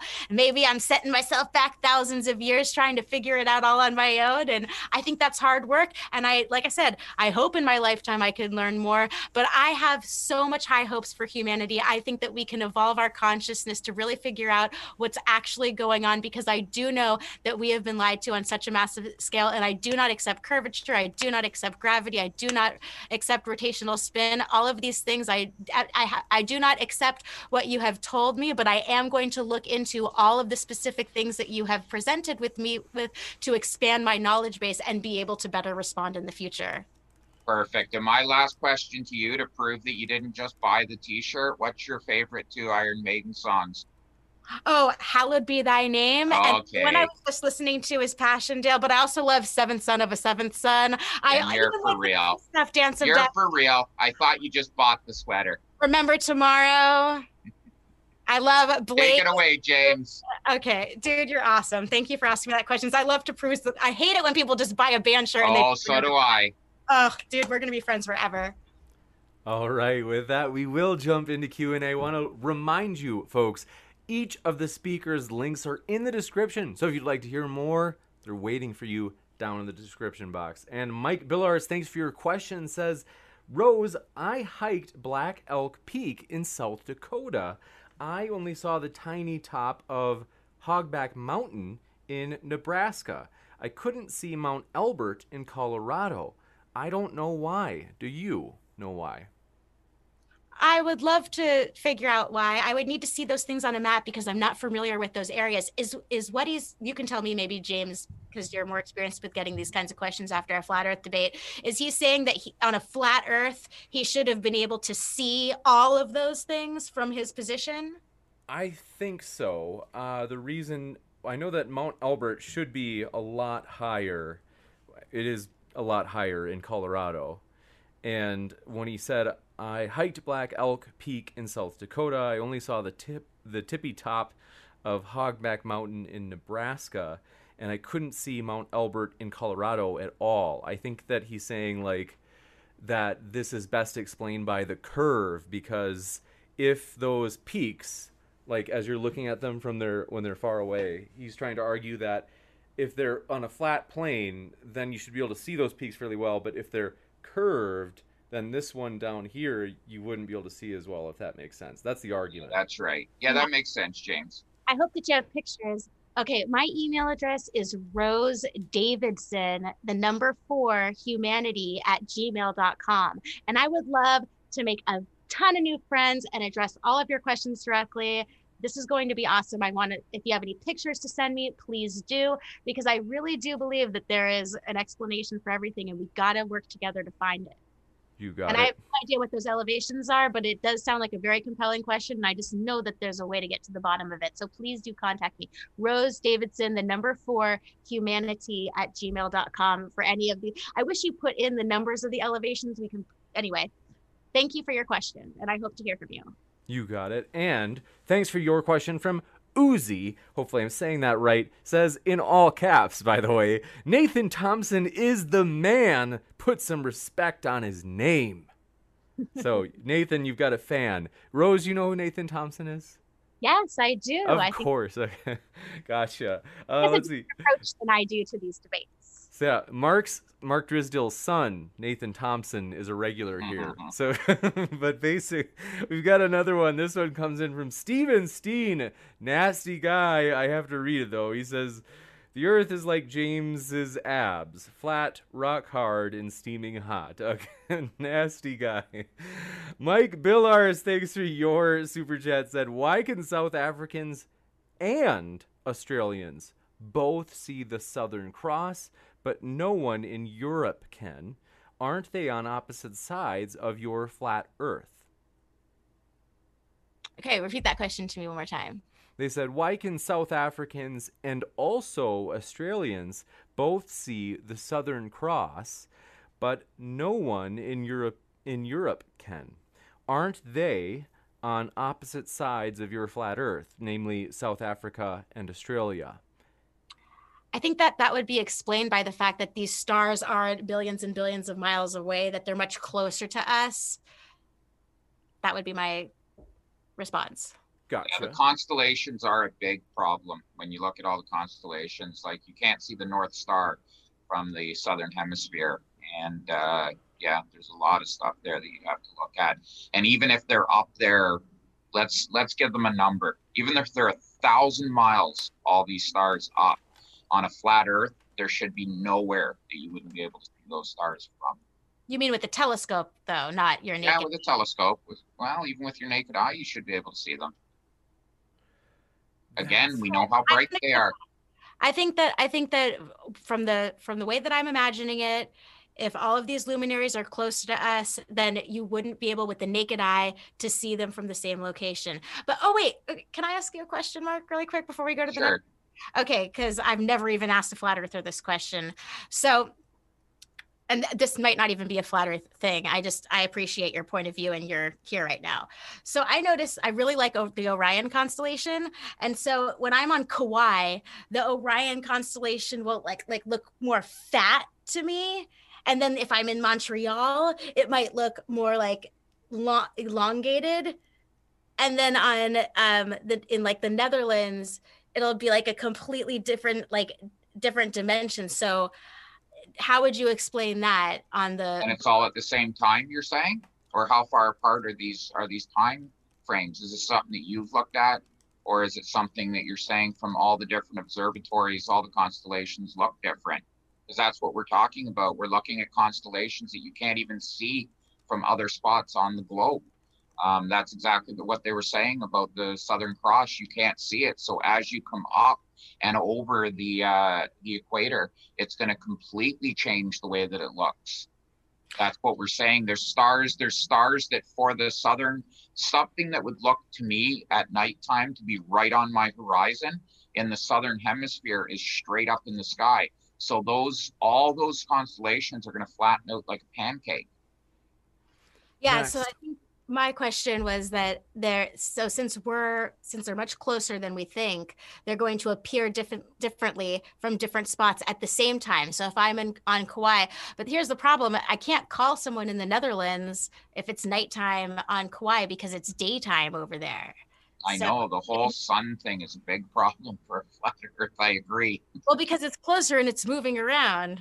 Okay. Let's go. Let's go to the next question. give uh yeah we'll give rose the last word on that because the original super chat was for her we've got to we, we'll move quickly through the ones we have i do want to mention a separate note because we do have most of our mods are here right now is i want to mention we are wanting to ask mods you can still share your opinion so if you are flat earth or globe earth and you're like hey here's my argument for why it's a flat earth or globe earth cool feel free but we do we're kind of making the standards higher for the mods in terms of if you're a moderator and you are insulting people uh, do me a favor folks. Don't be afraid to call it to my attention if i miss it and just say hey did you see that so and so just a few chats up just called so and so a blank? Let me know because that way I can address it. We do want our mods to we we are going to be more we're, we're going to raise the standard such that we want them to be friendly to everybody. And so I know that a lot of you in the chat, because you're sick in the head, you are going to now try to attack some of the mods to try to get them to be mean. So don't do that either. Please, you know, try to get along. So, next question. This one comes in from Richard Ashton. Appreciate your question. Said, In crazy times, us all stuck inside, flat earthers are let's see i are the people i like to challenge. So you got a critic out there rose and said in six months time people like nathan thompson you can never have a flat earth debate without his name coming up will be regarded as national treasures. We all love mark. Or wait what is it we all love anyway i'm not sure who they meant by that. Okay but thank you for that. I'm going to jump to the next one. They, oh, they said we, all love the bad guy. They're referring to it in a playful way toward Nathan. Sorry, folks. Long day. I didn't get a lot of sleep last night. But we do have another question. This one comes in from Apocalypse here. Says, Has Rose ever looked out the window of a plane? Yes, and you know what? From a commercial, I actually flew a Cessna. So not only did I look out the window, I looked out the front. And I remember even saying to myself, "Ooh, I think I could see curvature because I didn't know any better." And you know what? I even had a picture. I wish I could have shown my pictures tonight. We got to figure this out together, James, so I can come back and then give a better presentation on whatever the topic is next time and actually share my screen. But I was going to kind of trick you a little bit, Mark, and be like, "Hey, look at this picture. Doesn't it, you you notice the apparent curvature, right?" And then you probably would have said yes. That would have been my guess. But then I was going to No, you can't. There's there's no height you could get to in an airplane that you should be able to see curvature Exactly. ever. And that is that is just because you have to picture yourself on a ball. Your your horizon is always going to be in the same position and it's going to look flat. Yeah, yeah. Always going to look flat. I Yeah. don't care how high you get up. Yeah, exactly. That's the answer. For, that's the the correct answer. And even Neil deGrasse Tyson, there's like the whole Red Bull jump where the guy's jumping from space, and they were using a GoPro lens, which is fisheye. So it was Right. it, and you could even Yeah. see there was like a piece, a metal piece, and you can prove that the metal piece, Yeah. just like girls who Photoshop their waists, and then all the mirror behind them is curved too, kind of like that mm-hmm. idea. but yeah, Yeah. so even Neil deGrasse Tyson was like, that stuff is flat. He even does this with his arm, which is like the flat Earth symbol. But anyway, yeah. But even your even though your even your Lord of the Globe religion will explain that to everyone. If you Yeah, can it should be flat clip. and it would look flat. Stick that in your pipe and smoke it, Mark. All right, next one we have uh just teasing. We have stupid whore energy strikes again, saying refraction causes the object behind the curve to appear higher than its actual position. That's why you can see it. No, that's not the way that refraction works. It's impossible to make light curve ar- go around a curve. If you look up how refraction works, it hits something and then it redirects its energy and it goes straight. But we're talking about refraction causing something around a curve to lift up, and that is not the way that refraction works. I really want to challenge people to look into how refraction works and how standard refraction assumes the radius. See, all of these variables are so important when you're talking about specific math- mathematics you can't pre-assume variables that have not been proven like the the distance from how do we know the difference from here to the molten core we've never gone below eight miles? So yeah, let's keep this conversation going. And yeah, follow me on my channel and let's and submit questions to me as well so that I can address them on the Poppycock report. You got it. Thanks for that. And thanks for your question. This one coming in from GPS who asks Rose, why won't anyone on Flat Earth test how GPS works?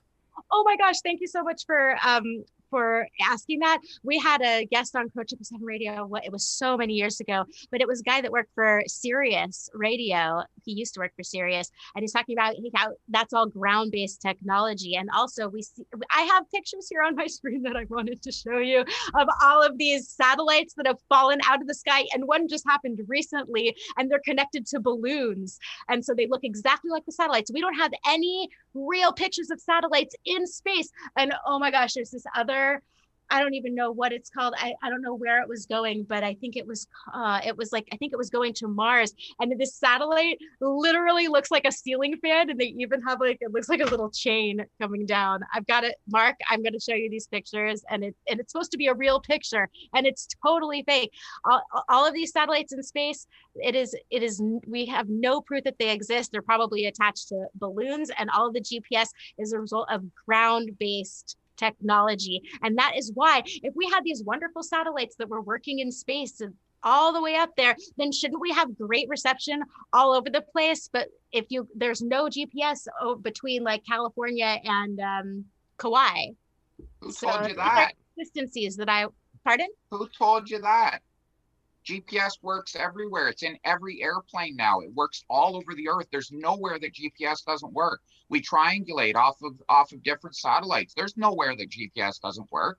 Well, triangulation can occur off of different things. Like they say that they do triangulation off of the ionosphere. There's lots of pilots that I've known that that or maybe they're using radar, but not that this well, is no you can't use radar. That's not how radar works. No really What's we that? are we're using to... gps gps is in all of our airplanes now. We've done away with loran systems that used to work off of uh, radio stations. Now we use gps just and it's to... good enough to fly us everywhere on earth. Just, everywhere. just to keep us moving.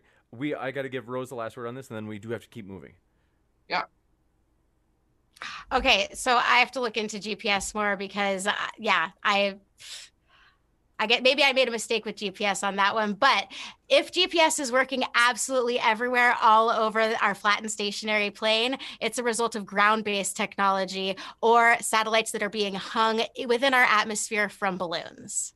Gotcha. That's a lot of work. And thank you for your question. Mike Billars says lasers or laser on the water? You mean like Jeranism? I'm not sure what they mean. I friends, I'm friends with Jaron, so I know exactly who he's talking about of the Jeranism channel. But no, I don't even think that I'm referring to Jaron's experiment. I, you know, I, I don't know what Jaron did specifically. I'm talking about a different experiment over a lake. Um, I think it was Karen B, or was it John D? I think it was John D that I'm talking about. Gotcha. Jism proved himself wrong. That's what Jism did when he was doing his We're experiment. Not, we, got, we have goes, to keep oh, moving. Oh, I'm so sorry, that Mark. shouldn't have worked. We do have to keep moving. Did. If you want to defend Jeranism, Rose, I can give you a chance to do that. Otherwise, we do have to keep moving, Mark. And you, we just talked about. Well, I got no questions. so we'll, we'll try to. I'll try to work some in for you. I'm sorry that I don't have Jaron's experiment. Experiment. I'm not familiar with his experiment bad bad me. But I'll talk to Jaron and I will I will have contact me. I'll talk to Jaron and I will explain what happened later. And thank you. And stupid horror energy strikes again, saying, "What does Rose think is casting that circular shadow on the moon during a lunar eclipse?" What is cast? I don't. I'm. I'm not sure. I don't know what's causing it, but the eclipses are not as described. They are not as a result of the heliocentric model. That's the best that I can say. We we got to get our telescopes out on the sky from different locations all at the same time and pool our research together, gather more data. Because, like I said, I do not trust the authority figures that are perpetuating this glo- this ball religion.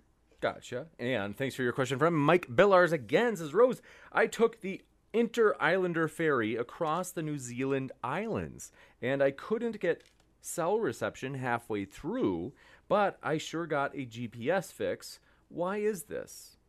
Okay, thank you for the question because I guess what I was doing was I was confusing cell cell uh but exactly what he just said. I was confusing GPS with um, cell service. Self service, yes.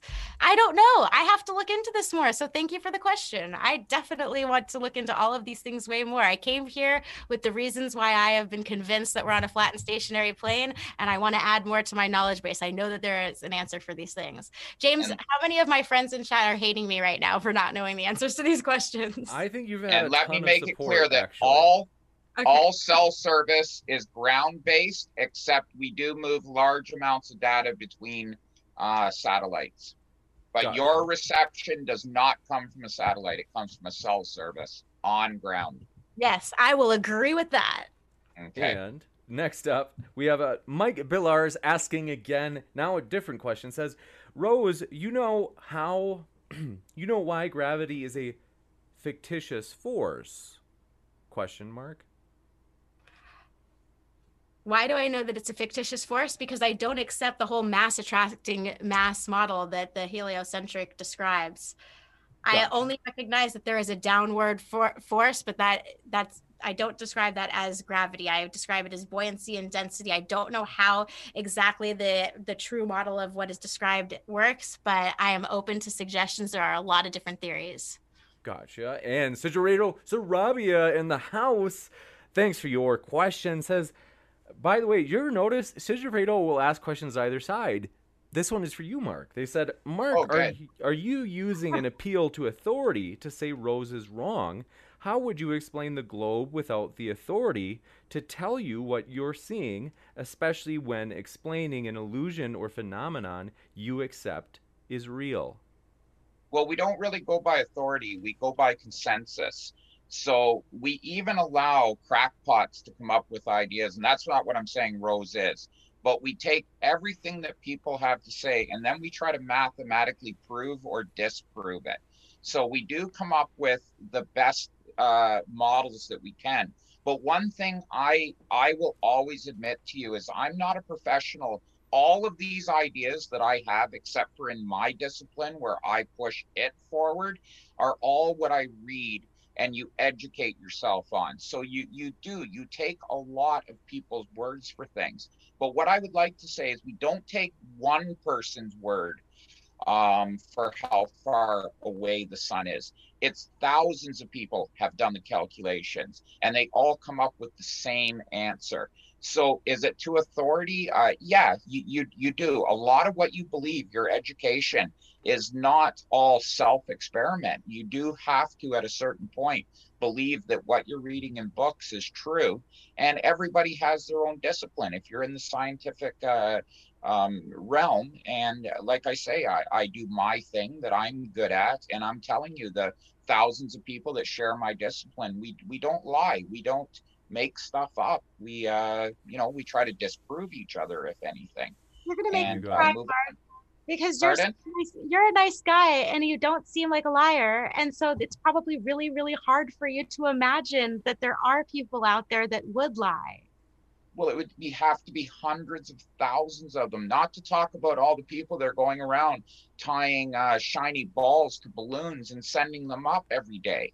It's a lot of work to keep this lie going is what i'm saying yeah, well, I don't think that it has to be that many people that are actually lying. I think they're indoctrinated. They think they're like, like by that line of reasoning, someone could say that if you're wrong, then you're lying, but you're not lying. You're just repeating what you've been told and, right. and, yeah and so there are lots of things that we learn in like uh, can i can i try to explain really quick like my how i feel about the gravity thing since that was a question and i didn't really give a good answer? Super super fast because we have like a ton of questions still.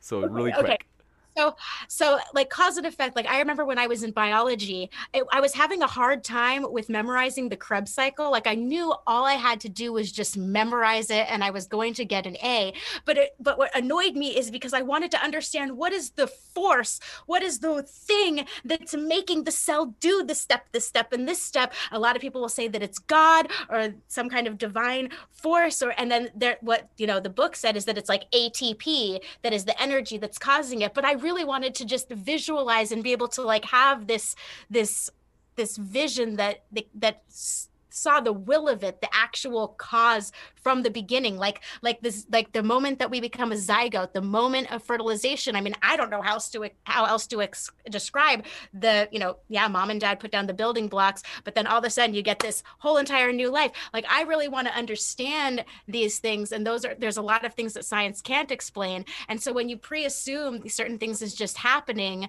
that's how i kind of see gravity that okay we see the effect of it and so we're just going to make up this variable that is causing it without actually proving proving that that is what's causing it. You got it. Uh, let's see. Because the question was originally for Mark, I'll give you the last word, Mark. Short and pithy, if you can help me out. Yes, I can make it really quick. I, I hate to say it, Rose, but what your brain was designed to understand was how not to get attacked by lions and uh, large prey on the savannas. We were not designed to be able to understand the vastness of the universe and how it works. Uh, so so do not be upset that you have troubles envisioning things. It, it, it's something that all mankind has struggled with. We cannot um, fathom these large numbers and the stuff that we're trying to understand. Do not uh, do not downplay your mind because we all struggle with that. With that, the visualization it's something we're not good at. Well, on a Mike level, I'm at war with solipsism. I do believe that the truth can be known, and I'm on, I'm on a mission to find it as much as I can. That's my stance. You got it. And Mike Billars, thanks for your super chat. Said, "Don't miss the after show on Logical, Plausible, Probables channel. Five minutes after the debate." Quote, just kidding. I don't think he's hosting one. I don't either. That's surprising. He usually does one every night. But by the way, folks, if you are a flat earther, if you are a globe earther, or if you're an agnostic earther, whatever you are, if you want to host an after show, let us know. We'll link you in the description and we can tell people where you're hosting it. So let us know if you want to. Next, Movie Theory says Rose is a queen, another flat earth victory. You have a fan out there, Rose. And then Sigifredo Sarabia in the house says Rose, if you were to believe things had an aura, would you say ours or everything has a spherical shape? How would you explain Earth's respect to everything? I think they're maybe asking do you think that all of the planets are flat or just Earth? I'm that's my best guess. I have no idea what they're asking. Okay, good question. If that is what they're asking, like I think that a huge indication that something is being hidden is that if people will go to the internet right now and search for flat earth information, they might get sent to the Flat Earth Society, which is totally controlled opposition, which makes it seem like flat earthers think that we're like a disk going through the vacuum of space amongst all these different planets. And that is totally not what we think. We don't accept the heliocentric model whatsoever. Where space is totally fake. I think that we're in an enclosed system and that we can kind of consider this like the basement. Maybe it's infinite. Maybe we're just a crater in an infinite plane with all these different little puddles of different continents, but that's just speculation it's just a thought experiment. So, do I know what the luminaries are? No, I don't know what they are. All I know is that they are lights in the sky. A lot of times, to me, when I have, there, there are so many amazing amateur astronomers out there, and that stuff does look like a sphere but i'm going to advise you that you look or you got to contact me because this information is just not findable on google anymore i feel so bad for people that didn't get into this in like 2015 before they changed all the algorithms. But I will link anybody who contacts me to the Is It a Sphere video so you can see how easy it is to be deceived by your vision when it comes to the luminaries in the sky. You got it. And thanks for your question. This one comes in from a statement from Tioga says, If there's no gravity, how come there are waves? I think they mean, uh, she means like waves in the ocean, like the tides. Like the tides? Um, I'm not sure. That one, I do not know what causes the tides. I would be totally crazy to say that I knew what was causing that. Gotcha. And Andrew Handelsman, good to see you, says, Rose, how do you feel about vaccines? Oh, I think that they are totally dangerous. And I think that anyone who takes a vaccine is making a terrible, terrible mistake. I do not accept that heavy metals belong in our body. I have direct experience with people that were obviously injured right from the get go. I think that there is a terrible, terrible thing coming. And I really would want to advise that everybody stay as far away from the beer bug vaccine if they can. I mean, I know that some people are going to be forced to. If I had a job that was requiring me to take that vaccine, I absolutely 100% would not take it. And also, just I can't prove how I had my stroke in 2005, but I did have the um like the Gardasil vaccine before I had a stroke in my spinal cord. So that's just something to throw out there. I was also on birth control too. So like I said, I'm not going to say that it was because of the Gardasil vaccine, but I just don't think that these chemicals belong in a human body. I think that our immune system is there for a reason and that it will work as long as we get the right nutrients. I want everyone to if you really care about your health, focus on the foods that you're eating and, you know, be good to yourself. Don't put poisons in your body. I don't want people to have a human diploid cells injected into them, monkey kidney cells, all of this all of these heavy metals metals, not good. That's gotcha. how I feel. Maybe we'll. We've never debated that topic. Oh, let me let me compare Whoa. how much compare how much heavy metals is in those vaccines you're talking about compared to breast milk and look up the smallpox look that look that up before we had a vaccine for that Perhaps. or many just, many just forgive many. me but just to be just because we have so many questions if okay, you guys want to if you guys want to come back We'd be oh, thrilled to host to. you on that topic. I would love and to. And then the channel will get deleted. But Ranger, I would love to. Ranger Man 9404, thanks for your question, said, So, Rose, how is it that we predict solar eclipses based on the knowing the moon's orbit and orbital mechanics in general? I don't think that that's how we predict them. I think I do not accept that that's how we predict them. I think it's because they always happen on a cycle. And for so many millennia, this information has been passed down. And so what we're doing is we're recognizing a pattern, and that's how we're able to predict it. Gotcha. And Mike Billars, thank you for your question, said, Rose, why does moving south every 69 miles decrease Polaris elevation by one degree everywhere in the northern hemisphere. How would this work on a flat Earth? I don't know. I'm going to have to look into that. I'm going to have to watch this whole segment after this and uh, do my own research on this. I am so excited. Just so you guys know, I didn't even say this in the beginning, but in November of 2019, I was going to a flat earth conference because my boyfriend was doing a presentation on um, on uh, social engineering and I was so embarrassed. I didn't want anyone to know. I didn't want to go. I only became a flat earther after that. I didn't even talk to anyone at that conference. I just went to my boyfriend's um, presentation and that is all I went to. I didn't want to have anything to do with this. I am a brand you are looking at someone who was just had I just got my eyes open to this stuff. I finally started accepting that the earth was misdescribed and started doing my own research. So doing this is part of that research process and part of my exploration. I'm brand new baby, not even one year. You got it. And Red Cosmos Devil, thanks for your question, says, What causes well, we already covered this first one, and they said uh, yeah, so it's basically it's a the question about the tides of namely why are they synchronized with the position of the sun and moon? Why can't you see pol- what I know that you've already addressed the tides, so don't worry. We will jump to their second part, which is why can't you see Polaris from the southern hemisphere?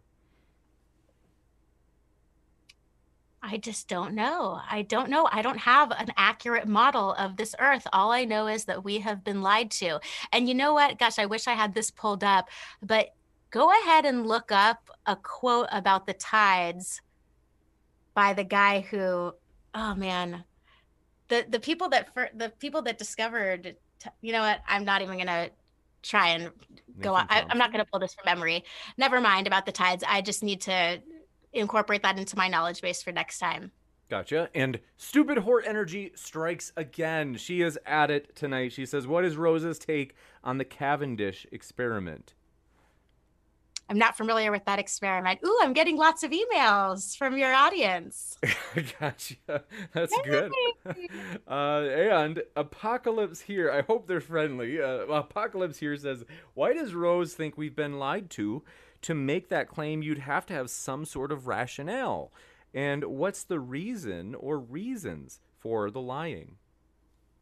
I think another, I know I've already touched on this. I don't want to keep repeating myself about, you know, dumbing us down and lying to us so that we are, so that our, it's the death of the imagination, so that the potential for our freedom is limited and to separate us from our divine creation. Now, I like I'm not a religious person, Mark, just so you know, but I don't accept the creation of the universe was a result of the Big Bang. I do think that there is something divine out there and there's some kind of thing that created this place. I don't know what the purpose is, but when you believe that you're on a spinning ball going through the vacuum of space and that there can be little green aliens out there that are trying to come down here to anally probe us, it can give you a very different perspective on the reality that you live in and your and what you're capable of thinking of. You know, think about it. Think about the different ways that we can speak in different languages like English or maybe a Latin language like Spanish where they even give like gender to different words or then like or Dutch like from a Germanic or Scandinavian region there are different ways of thinking in all of these locations. It's the limitation of a language by itself that can cause that. And so the, the our what we our understanding of the reality that we live in affects on our ability to think and our ability to explore. Because if you think that you know that you're just in this one system and you're not going to be able to search it if you just simply accept what's told to you then it stops people from exploring. And what i want to do is i want to make all of us into brand new explorers. Just so i remember you do think aliens do the butt probes or they don't I don't believe in aliens. I was trying to make a joke. I gotcha. just want to make that clear. I don't believe in aliens. I think there's a hard, fast barrier. Gotcha. I think maybe there could be like other terrestrial beings, or maybe there's some kind of spiritual entity thing going on. And that's why I always make that joke because there are people that say that they were abducted, and it Mark. does really seem like they believe that they were abducted for sure.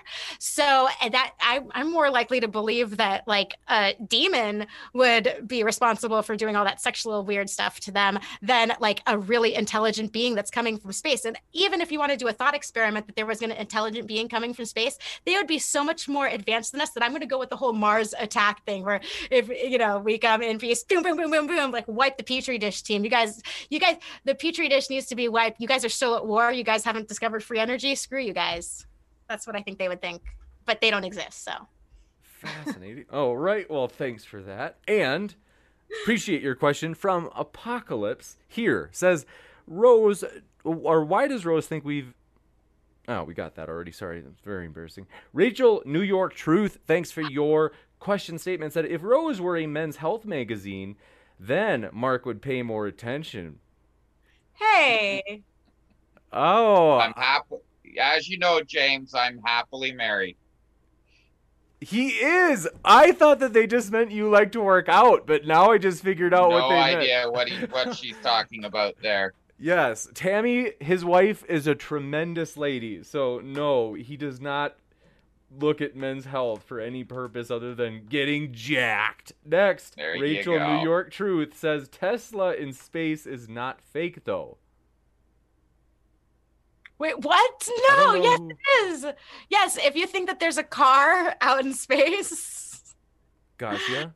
Don't and panic. More research. Next, thank you for your question from Mike Billars. Says, Rose, can you explain your moonlight colder experiment?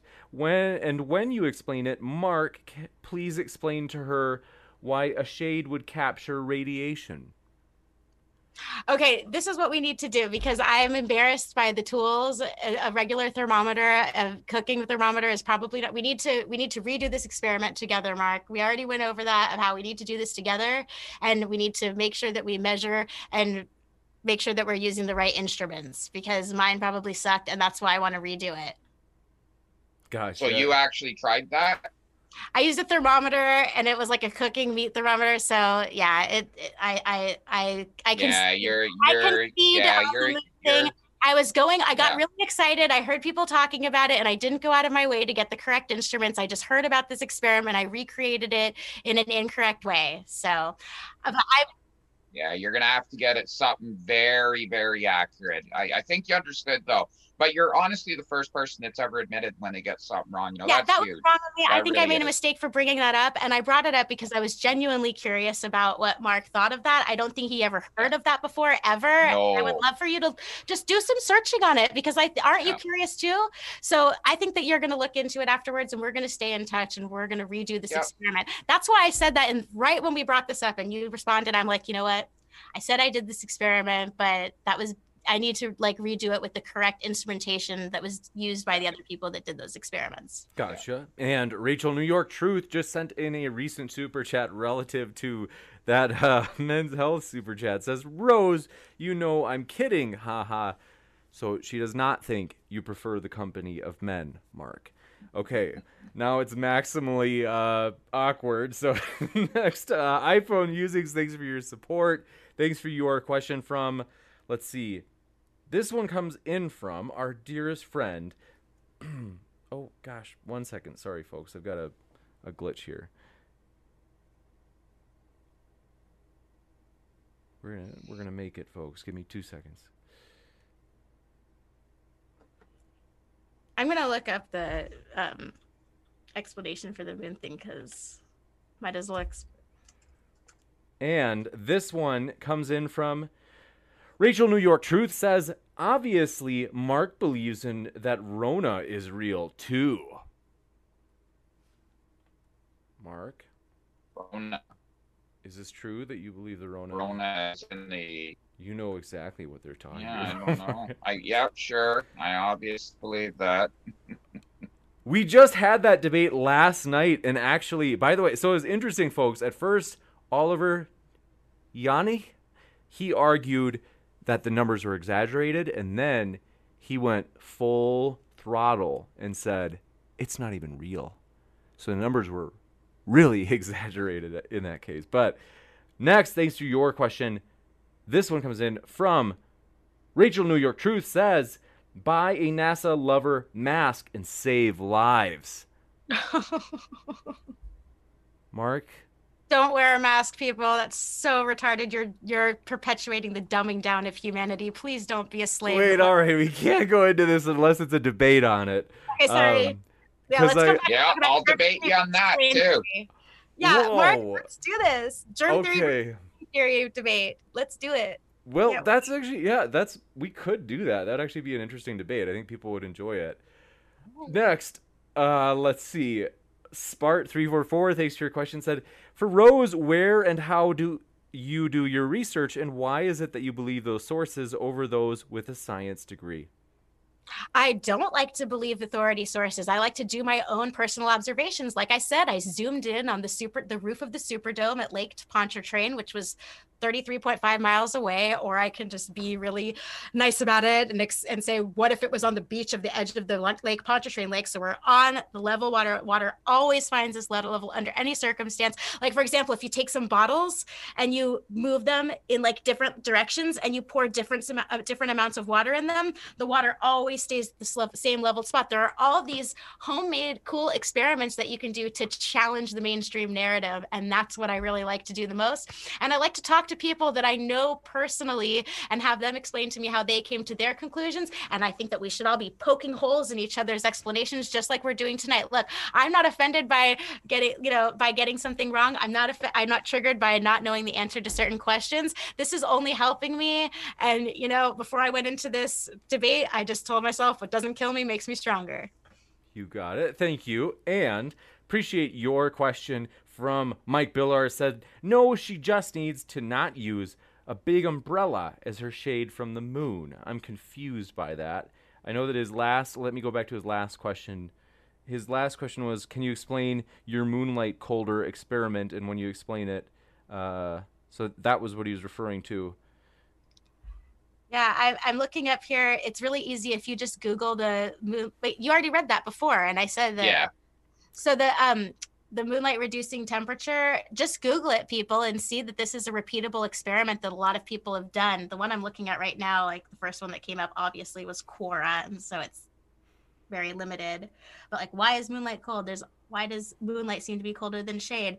There are a lot of people that are questioning this and talking about this. And so, like I said, if you use the same thermometer and you just move it in different locations and switch it, you can see that it's actually colder under the moonlight. It's trippy. I don't know how to explain it. Gotcha. And thank you for your question as well from S- Thy Messenger.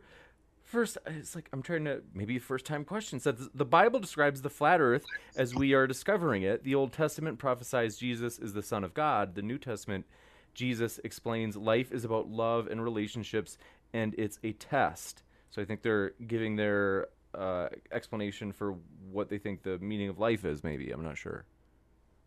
But you're not, if I understand right, neither of you are Christians. Yeah, no, I I definitely do not ascribe to any kind of organized religion whatsoever. So as you're I'm sorry, as you were reading that I just assumed it was a question for Mark. Could you repeat that one more time?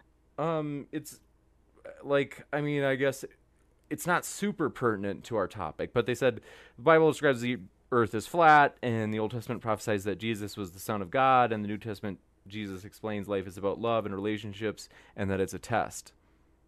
Yeah, that's Jesus. The the the, the person described the, the the dude in the Bible, super cool dude. Totally agree with the principles that he talked about. Love is so important, but also there is a sacred gift of anger when we get mad at the people that have deceived us so much and put us into this dumbed down state we're trying to uh, actually understand the place that we live and try to get to the bottom of things like that.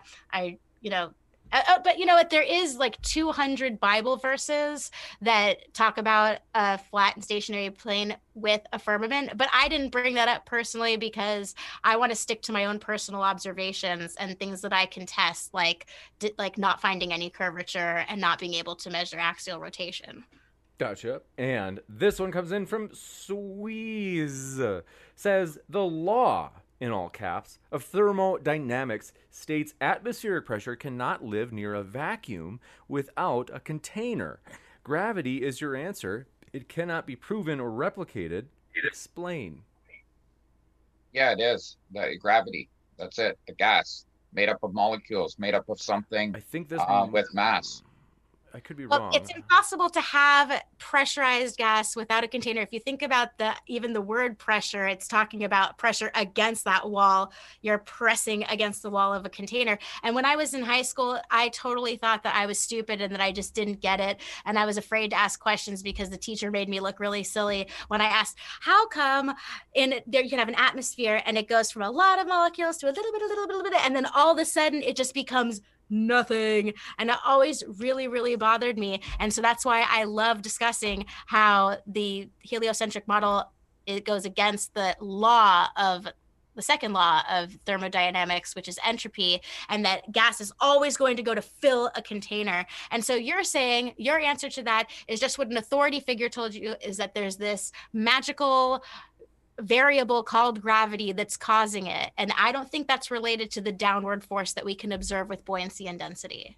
No, absolutely not. And there is no sharp um, cutoff to these particles that you're talking about.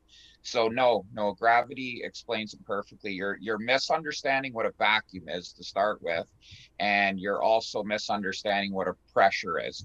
So all all that we're dealing with is one atmosphere of pressure, and it's exactly what we'd expect. So yes, if you were to take the Earth away, just do away with the Earth, get rid of it, then all that gas would collapse down still to a central point. You don't even need the Earth to hold our atmosphere. Now, would it would it, take off and go away? Yes, um, because again, we wouldn't have the ability to protect it from the solar winds. But yes, the the weight that you're talking about or the pressure is is a direct um, a consequence of gravity pulling it down. So I, I'm not sure what makes people think that you have a pressure in a vacuum. It's not at all. You're completely misunderstanding. Um, this whole container idea is wrong. Gotcha. And this question comes in from Spart344 says, For Rose, I'll meet you halfway. Don't believe a person because of the degree, but please do at the very least learn how to set up experiments properly. It sounds like they're challenging your experimental methods. I want them to challenge me. I deserve to be challenged. I need to be challenged, and I'm going to get better. Like I said, I'm just a baby, and I'm just trying to put on my diapers and grow up. Thank you very much. And next question, this one comes in from Mike Billars. Says Rose. Sorry, thanks- I said take off the diapers. I didn't mean put on the diapers. I don't want to uh, Whoopsie. Says uh, Rose, thank you for being you. That's nice. You have a They appreciate your personality. And Tim Pryor, thank you for your question. Said, yeah, but the pool table and pool balls are man-made, not naturally made. Not a good argument. All right, touche, touche. I should have I should have used another example that we can find in nature. Like just because I'm seeing a bunch of trees doesn't mean the ground is a tree. Or what about this? Just because I'm looking down at my boobs doesn't mean my eyes are nipples. Touche. And Spike Smith, thank you for your question. Says, Rose, what is your what are your qualifications to establish credibility for your analysis of the observations discussed here and what is your training? So they're asking about your background in this. The worst possible thing that you can do is just believe me. What you need to be doing is your own personal research and your own personal observation. I am just a girl with a questioning mind who's just looking into everything and just trying to explore. And I just do not accept the things that have not been proven been proven to me. I want to put the onus on those making positive claims to prove what they are claiming. And until then, I really don't think that it causes anyone harm to not accept something. So I'm not going to accept gravity. I'm not going to accept that curvature has been proven to me. I'm not going to accept that, that we are living on a spinning ball. I am going to be in a state of trying, of not accepting something until it can be absolutely proven to me. That is a spiritual and philosophical exercise that I am on. And I really encourage other people to join me because I believe that it is the path to freedom to truly question absolutely everything. And whatever I'm sharing with you tonight, all I want to do is inspire you to question things for yourself. And if you just blindly believe what I'm saying, you're making making the same mistake by believing whatever Bill Nye or uh, Neil deGrasse Tyson is saying, or you're, um, you know, a, a, teacher and you know the, the higher the education, the higher the indoctrination. You know, there's a lot of good people out there that have been deceived, and I'm even aiming to say that there are a lot of doctors and nurses out there. Not to go off topic, but I mean the whole entire system has been deceived, and it's not helping us one bit. So we need to be questioning everything, not just astronomy, but also the allopathic medicine model. Got until you. you until you start denying vaccines, then millions of people die. I'm going to challenge you to that. I don't think that's the case. I think that if everybody rejected the vaccine, we would be much in a much better, healthier position. Well, we have a hundred years ago to go by, so we, we actually have that experiment's already been done. Gotcha. And thanks for your. Let's see. I I think that was was that question originally for. Oh, it was originally for Rose. I'll give you the last word, Rose. Oh, I'm sorry. What question was it? Oh, it was about your challenging your background, your training in the area. So if you want to respond to Mark, though, you can. About, I mean, if you're curious to know, um, after, when I was 17, I was a rebellious teenager. You know, I always had a problem with authority. So I sent away to a bad girl boot camp. And then from there, I started going to the University of Montana, and then I got kicked out of the Bad Girl Boot Camp halfway house thingy afterwards. So I ended up back in Santa Barbara, and I w- decided to go to Santa Barbara City College, and I just kept changing my mind. I did the general education requirements, and I kept changing my mind about what I wanted to explore. And then I got sick of that. I wanted to make money. I went into the corporate world, and I was working for Citrix Online for a number of years, and then I realized that there was more for me than being the training manager of of um, you know tech support and customer service. So I went back to school some more and studied more topics. And so I guess you can call me a Renaissance woman, uh, jack of all trades, master of none. But you know I'm really loving the whole flat Earth topic. I am loving it so much. I really do want to become a master at you know researching this. So I think I have found my path. I think that this is what I really want to start looking into more and more and more so that I can be better at these discussions. You got it. And understanding the nature of reality is the main goal, but it's also fun to have these conversations and know what people are referring to and stuff. Thanks so much. And Logan Cook, thanks for your question, said, For Mark, is the moon inside Earth's atmosphere? If so, at what distance is the farthest Lagr- I should know this. Lagrange Lagrange point of Earth's atmosphere. I know I should know how to pronounce this by now, but no, the moon is not within uh, Earth's atmosphere at all. Uh, Actually, no. NASA just even started admitting that the moon was in Earth's atmosphere. I've seen mainstream articles that are actually saying that if you type into Google right now, is the moon within our atmosphere? You're going to find mainstream articles that are starting to do that. So I think this is the backtracking and trying to make up for stuff that people can now start looking into that they're not going to be able to prove anymore. Like the fact. Like I said, though, there there is no direct cutoff of of our atmosphere. So you know, everybody likes to think that you get to a certain point and you're in outer space. Um, that that's just not the case. Our our atmosphere becomes less and less dense, less and less particles, uh, like Rose calls them. No, and as far as the height, I don't remember. There's a lot of numbers I don't keep in my head. Um, you know, as where we we consider Earth's atmosphere to, to end. Next up, Mike Billars. Thanks for your question. Said Mark, it's called. Uh, these are always hard for me. Spectro- spectroscopy. Yes. Yeah. Next. Yeah, I asked somebody to let me know what the science is called. That that's correct. That's that's what it is, and and we can know so much from it. Next, Mike Billars challenging you, Rose. You you ooze authenticity, Rose. I have to say it. However, Mike is a skeptic of you. He says, Rose, I think you're pretending to believe in flat Earth, plugging your channel. Uh, let's see, and uh, and yeah, basically. I don't. I don't think she plugged her channel at all. To be fair, I. I mean, like, I think it I'm was gonna just use me. reverse psychology But- on everyone. Don't go to my channel. Don't. Whatever you do, don't go there. You don't want to see what's on my channel. Touche. Uh, also, what is it? I, yeah. So, both of the speakers' links are in the description. I've been plugging them, that's for sure, and we want to let you know that you can check those links out below. That's actually how I found. I found Rose. I was like browsing one day on like flat Earth debates, and I saw Rose and DIT, DITRH. Is it Dave? Yeah. Down down in the rabbit hole. Down into the rabbit Down hole. Down in the rabbit hole. Okay.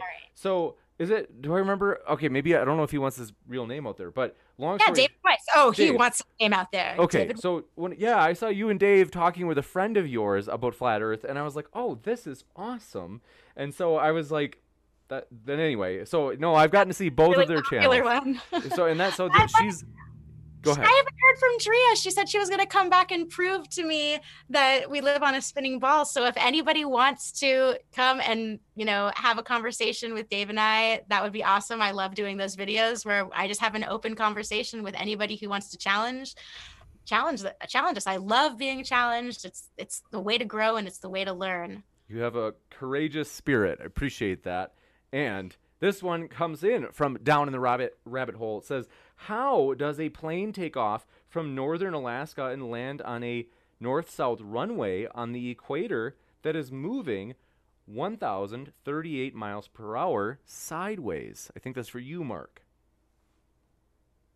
Moving relative to what? Are they under the impression that Earth's atmosphere doesn't turn with? Do, do they not know about? Uh, oh my God, what does he think that if you jump up off the Earth, all of a sudden the Earth skips out from under you at a thousand miles an hour? Like, come on, man. This I I don't even understand what they're asking.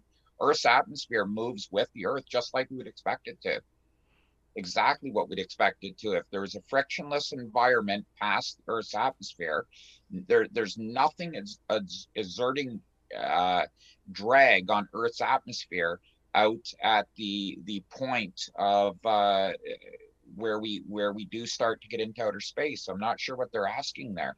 Maybe someone else could help me out. Well, there's two things that I want to bring up about the planes. There's something that we didn't get into in the debate, which is that when pilots are taught how to fly, they are never told to account for curvature. They're told to assume that we're on a flat and flat plane, and so they never dip their nose down whatsoever in order to account for curvature, which I think is totally trippy. And then here's another thing that I really want. I, I don't know if uh, do you give James permission to give me your email because I want to show you some emergency flight path landings. And for anyone in chat looking at this, you've got to look at this.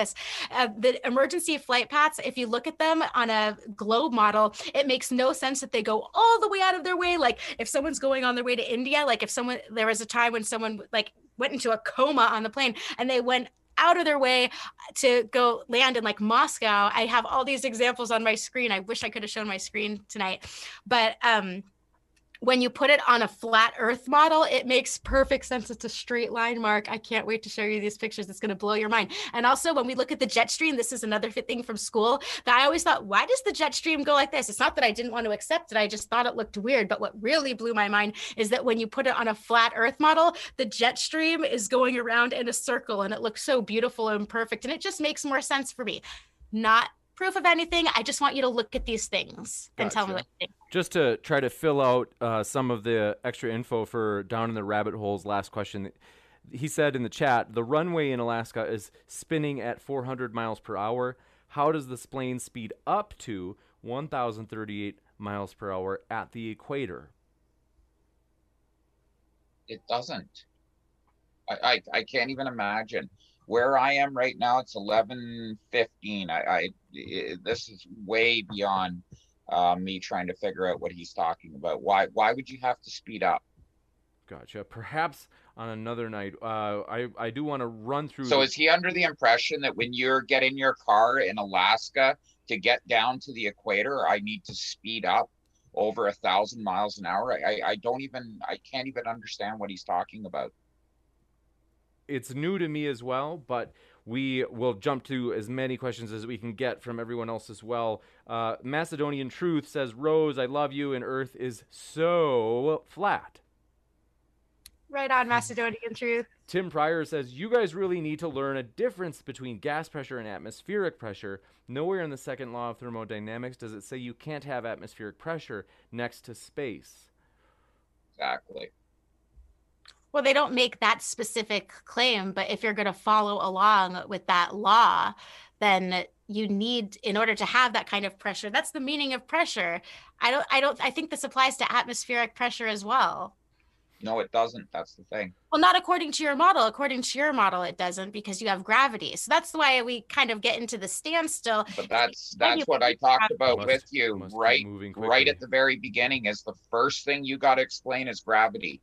You've got to come up with this this uh, power of attraction, and there's only two ways that uh, we can get it either through acceleration or gravity's real and you got to decide which one you're going to go with but either one would still not make any difference for your pressure model that you say cannot exist.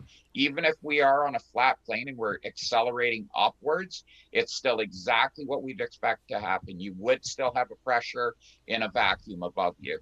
Nope. You're misunderstanding. You're misunderstanding what a vacuum is, and you're misunderstanding what the pressure is. I've got to give Rose the last word on this, and then we've got a follow up question. All right. So you're. I'm challenging you to prove that gravity exists as it's described by the heliocentric model, and you're challenging me to come up with another explanation for the cause of downward force. Challenge accepted. I will work on it. Tim Pryor, thanks for your question. Said check out Greater Sapiens channel. He explains those emergency landings, and a tree will always look like a tree. A dog l- laws look like a dog, and planets will always look like a planet. Yeah, but I can prove that a tree is a tree and I can prove a dog is a dog, but I can't prove to you right now what exactly the planets are. I know what they look like to me, but I do not accept the authoritative mainstream narrative of what it is. And like I said, I re- for this specific question, I really would love for you to contact me so I can link you to Is It a Sphere? The video will demonstrate how something can look a certain way, but it actually isn't that way. The owls are not as they seem. And thanks for your question. This one comes in from Holly Berry says, Why have stars not moved in thousands of years if we are flying through space at 1.3 million miles per hour? They have moved. They have absolutely moved. They they know exactly what Stonehenge was supposed to line up with through the observation holes. So yeah, they have moved. Um, everything is progressing. So I'm not sure, you know, they're again, they just do not understand what they're asking. And I, I think they expect stuff that's um, uh, tens of thousands of light years. You, you know, it, it's quite the distance. If you work it out, uh, the, the angle of change that you would expect, it's exactly what we see. You know, it's, and, and no, things do not line up um, the way they used to line up. That's just wrong. Gotcha. Next, Uzi, thanks for your question, says Globe Earth equals truth, in parentheses, editable, flat Earth equals reality, like it or not. Okay, Perfect. next up. Only so only sheeple can't see. Thanks for your question. Says Rose, what do you think of Bob think about Bob proving a 15 degree per hour drift? The same equipment used in modern commercial jets. It is accurate and precise. Okay, well, that is exactly what I was referring to. The 15% of the 15 degree drift is not as a result of the spin, it's a result of the luminiferous ether. And the way that we can prove that is because you can go to the same exact latitude to a high elevation and a low elevation. Even in the experiment that I'm talking about that Bob did, was 10,000 feet difference and they got two different measurements. They got two different results over one degree. That's impossible on the heliocentric model. And so it can't possibly it is impossible not acceptable to attribute that 15 degree drift to the spin of the earth. But what it can explain what's a possibility that it can explain it of course i'm not proving it but it the vortex speed of the luminiferous ether that's going around. That's what I think it's picking up on. Gotcha. And jets fly at what, 35,000 feet? So you've got three and a half times the air that you're calling for when a jet is up there at 35,000 feet. So you'd think navigation would almost become impossible, wouldn't you?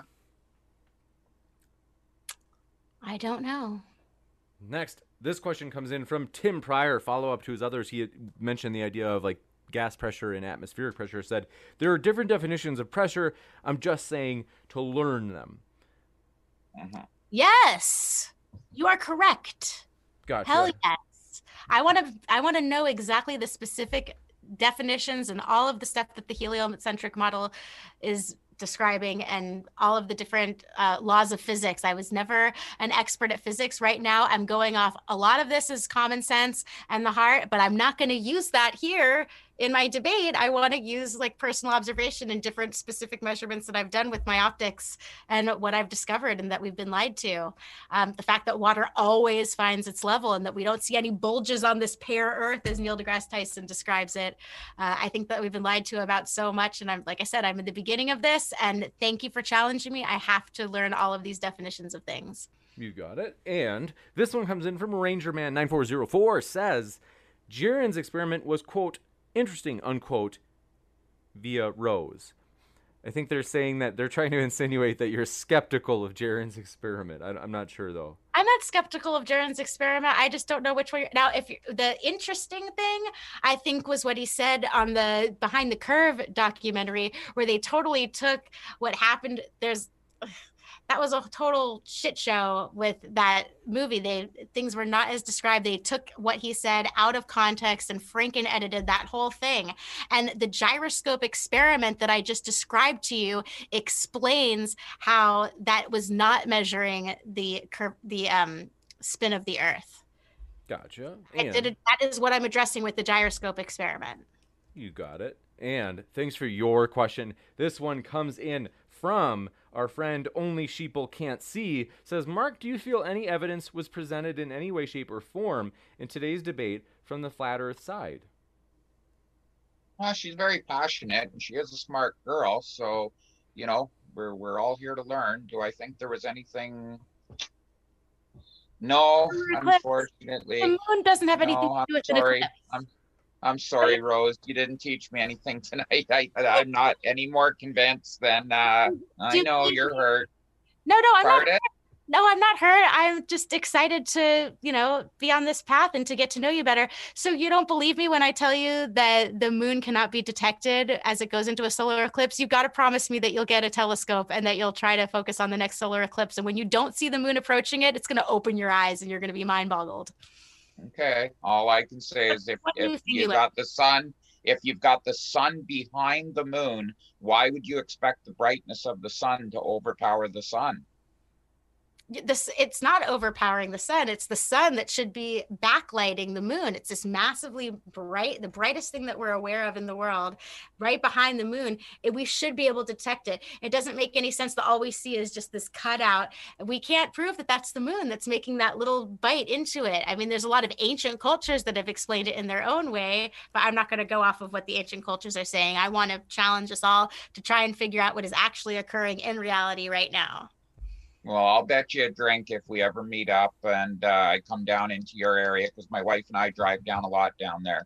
Oh, cool. that um, I bet you that there is a way that we can see that moon. I bet you we do have equipment that we could block out the light from the sun and see the moon. I, I would I would bet anything on that. yeah, I would love to talk to you like with your wife and my boyfriend, and we'll get together and go- go to the French Quarter together, have some Perfect. And a food. dinosaur adventureland. Kent Hovind wants Oh, to see you guys. Okay, so Give next me a break, James. Spart three four four says modern day. Uh, so question for Mark: Why didn't you use Kepler's law of planetary motion for distance from the sun? I chastise thee in the strongest terms. No, I understand, but we're just we we really haven't talked about a lot of this stuff. We're we're we're at a very basic level here of trying to explain what we're seeing, and uh, you know, for for Rose, she's she's questioning what she sees, and as humans, there's nothing wrong with that. I just question, you know, where she's getting this information. I I am hearing her repeating a lot of things that she's been told. So, you know, whether she admits it or not, I, I've heard her say some a lot of names of different websites that she's been on and different people that she's been dealing with.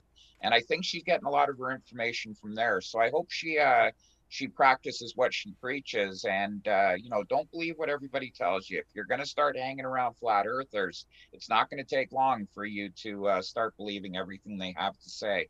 That's how a church works. Right, but what I the people that I'm trusting with is when they're giving me repeatable experiments that can be demonstrated. And so if you can show me a repeatable experiment that can be demonstrated to prove curvature and to prove the spinning of the earth, then I'm going to accept that. But until I get that, I'm going to thousands of them, Rose. There's Okay. tens of thousands of them. send me that information and I'm going to look into it and then we're going to come back and talk about it. And we're going to we'll talk about it in private over a drink. Like I seriously do want to be friends with you forever. Thank you. Yeah, he's not so bad, really. I promise. Okay, Macedonian Truth. Thanks for your question. Says anyone who takes a vax for fake vivid is dumb. So we might have to host that topic sometime soon, folks. I don't know. That's pretty. That's like edgy even for us. Is that? Do you folks in the live chat would that get us a strike, or do you think we'd be okay? I don't know. We try to speak in code, like say things like beer bug and say things like pointy sticks. Uh, I don't know if I want to know what that all means. All right, next up, Fractal Escape. I'm just teasing. Fractal Escape, thanks for your question. So yeah, we may host that. We'll see what people think. I think it's on. We have a list of like topics people have been suggesting. Fractal Escape says since Mark knows so much about heliocentricity, can he explain what the heliosphere is? What? No, no, I, I don't even know what this guy's talking about right now. Next up, Macedonian Truth. Thanks for your super chat. Said, if you take a vax, aren't you immune from those who don't take one? Mark? If you take a vaccine, are you immune from those who don't take one? Yes, that's what herd human, hu- uh, immunity is. I, again, you know, all we need to do is look back 100, 125 years, not even to see what would happen if we didn't take um, vaccines. Uh, Like it's it's it was a brutal, brutal way of living, and uh, we we have pictures. We've seen how many millions of people died, and uh, you know, again, look at the amount of heavy metals that are in vaccines and compare it to uh, compare it to what's in breast milk. Gotcha. But what do you think is causing breast milk to have those things? I think that there's a lot of toxic toxic things that There are is. put into our. Absolutely. A, lo- a lot of the stuff that we are producing and putting into our vi- environment are cumulative. We cannot break them down in our system. We have no way of filtering them. That and it's brutal. It, it's it's getting into our water. It's getting into the earth. It's getting into to everything that we do. And uh, you know, it, eventually, it's going to get into our food supply. And you are what you eat. That's what's killing us, not a little invisible monster boogeyman. Well, back in the day, they sure did. History Next. is not agreed upon. Next up, Rachel New York Truth says, Rose, you know I'm. Oh, I already read that. Then your friendly flight attendant, thank you, says, Rose, great debut. Would you call the heavens a sky clock? Yes, I would. That's a that's a term coined by Crow, the host of uh, Crow Triple Seven Radio. Check it out. Gotcha. And Tim, Tim Pryor, thanks for your question, says So, why does the high pressure at sea levels not rush into the low pressure at the top of mountains? No container between those two. Gravity. I think it was supposed to be a challenge for Rose. They said no. so, I think that was me. If there's no container, uh, he'll have to, you know, uh, yeah. But it's exactly what we'd expect. The the reason that you have higher pressure at the equator or or down at sea level, sorry, is because you you. That's how gravity works. It's going to pull pull the the mass down um, and it's all gonna to layer its way out exactly what we see. Gotcha. Unless you think that that was for Rose, I, I'm I'm not sure. Gotcha. And Tim Pryor says if the Tesla car isn't really in space, then how can people observe it with a, a telescope and track it? Oh no no no! When mm-hmm. they they maybe can observe a light or maybe some kind of little black thing, but they're not zooming in on a, the car. For, I haven't seen any footage, amateur footage of someone zooming in with a telescope on the car from the surface. Gotcha. There's no way that we're zooming in on a Tesla car. I w- would really challenge you to get a telescope and do that yourself. Gotcha. And I don't know whatsoever. Thanks for your question. This one is from John Rapp, who says, Water tastes flat. Trust your senses. Next, this one comes in from. We just had a, a new, uh, a few just coming in the last second. Thanks for your patience, guys. I, there's a lot of questions, but it's because the people love, like, there's been tons of positive feedback. So I hope you guys know you guys have been rock stars. People have really enjoyed this, and so there is a lot of engagement. Red Cosmos Devil asks, Rose, why can't hurricanes never form at the equator? And please try to answer it. If not, look it up and learn about it. Your passion is wasted in flat Earth. What a critic. You know I'm going to look into that. I am so curious about about hurricanes and the nature of your question. And you know what?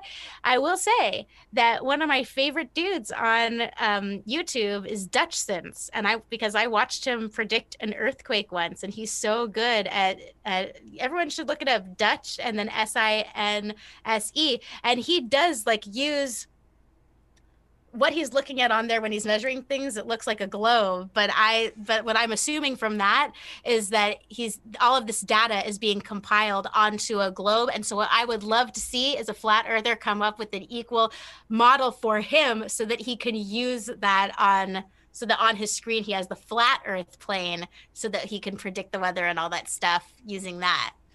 You got it. compiling data you know what i meant. Good. I'm glad you knew what i meant. You betcha. And this one comes in from Spart344. Thanks for your support, Spart, longtime supporter. Along with Sigifredo Sarabia. It's been here a long time too, but anyway. Thank you all. says for Rose, but those of us in the STEM fields are doing that. I think they're saying like testing the ideas. We know how to set up those experiments. Those flat earthers don't. Well, I would like to know what they think of of me being able to see too far. How would you respond? I really want to know what these these amateur scientists are doing out there. The people that are getting different results than me. I want to know your results when you take out high optics equipment and you zoom in on things that defy the um, your specific model, where you're seeing things hundreds and hundreds of when they should be hidden by hundreds of miles. And if you are a true scientist, then you need to accept the fact that refraction is not doesn't work the way that you guys are using it to explain. Light doesn't bend in a curve like that. It will go like, but not like. Gotcha. And thank you for Jersey Bob for your support. Appreciate your goal sticker. Appreciate that. It means a lot. Folks, we're excited about the future. Have to let you know We've got some big stuff coming up in addition to tonight. Tonight was epic for sure, and we're planning on other epic events. Want to give you one taste of it. You guys, I am thrilled. I've read a number of Bart Ehrman's books. We are in talks right now. It's like pretty much confirmed. that Bart Ehrman will be here. It'll be a debate on the reliability of the Bible. So that will be super interesting this November. So, like, high profile, tough debater, high profile scholar. It's going to be a lot of fun. And Tim Pryor, thanks for your super chat. Said, I'm an amateur astronomer. I have a telescope. I did do that. They're coming at you, Rose. Oh my God, you got to send me the pictures, dude. Thank you. That will be great. I would love to see that. Let's be friends. I want to know as many astronomers as possible. Gotcha. And so you can easily find our guest info by just looking in the description box, folks. What are you waiting for? So, if you'd like to hear more from either Rose or Mark or both, you can by clicking on those links down below. Want to say thanks so much to our mods, as we always ask that there would be no hate speech, and so we appreciate you mods always trying to get rid of that. We don't want any groups being treated poorly merely as a result of just being a member of their group. So we also want to say thanks so much to you, the audience, for your questions, for your engaging, and just hanging out with us here. We really appreciate it. And by the way, folks, if I if anybody's waiting on an email response, it's so hard for me, and I, I seriously hope you can forgive me. I try to answer everything, but right now it's like with everything going right now with the semester starting up, it's like insane. And so I'm trying to but thanks so much for all your support. And thanks most of all, thank you so much, Rose and Mark, for being here. We really appreciate you guys. People really love this tonight. So we appreciate your just coming on and debating. Thank you, James, and thank you for not making me sit here and try to explain planetary motion at uh, at quarter to twelve at night my time. I, you know, some of these questions, I, I, what do you want me to say? Look it up on uh, look it up on the internet. Don't yeah. sit here and ask me questions and have me try to explain something that's going to take a half an hour. Mark. But uh, Rose, you were awesome. If this was your first debate, you did absolutely great. Oh, thank uh, you so much. I wanted to show you. I didn't want to show off on the air, but I have the live after death Eddie tattooed on my. No, back. look at that. You and are an Iron Maiden you, fan. Yeah, and I can't show you my butt, but I have the um, Killers tattoo. So I've got the. Oh wow! After death Eddie. That's awesome, and that's the pointy stick. I play drums. That's why I knew that that was as soon as you put on the jacket, I recognized the, the actual jacket you put on there. I didn't know you played drums. Oh yeah, yeah. Oh. That is so yeah. cool. Well, yeah, these I appreciate you guys so much. Thanks for hanging out with us. And with that, we hope, folks, you have a great night or day, depending on where you are watching from. And oh, so, yeah, oh, oh you're still live. oh, wait, I forgot. But you, you, that's a, like a standard like challenge to the flat earthers that you guys have like a pat answer to, right? Wait, are we still live? Yeah, we're still on air. Yeah. Oh, I didn't, mean, I didn't mean to talk about my tattoos on the air. Okay, my bad. Well, I mean, I'm fine, but that I did. I thought we had already ended it. Okay, so what? What was the? Oh yeah, everyone watching got to see your tattoo. Don't worry. Okay, but no, I was saying, depending on where you are and what time it is, eh, you know, have a great rest of your night or day. And then I thought you said something about. I thought you were saying something like making a flat Earth reference or joke. I didn't hear what you said. No, I don't remember what I said because I thought we were I thought we were already off the air and that we were about to sign off. Oh no, oh we're we're almost there. But yeah, so thanks so much folks. We'll we will hopefully see you tomorrow night as we will have Trump versus Biden as the topic for tonight or tomorrow night. That should be a fun one. And so we will hopefully see you there. Thanks so much and keep sifting out the reasonable from the unreasonable folks. Take care and have a great rest of your night or day.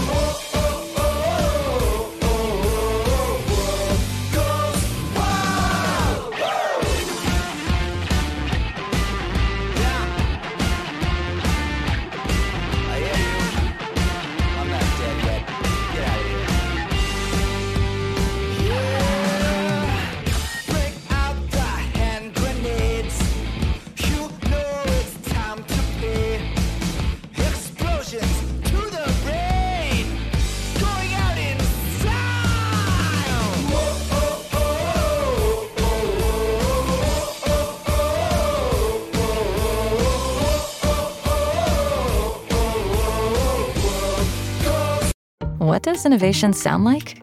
It sounds like the luxury of being in the moment with your customer, client, or patient.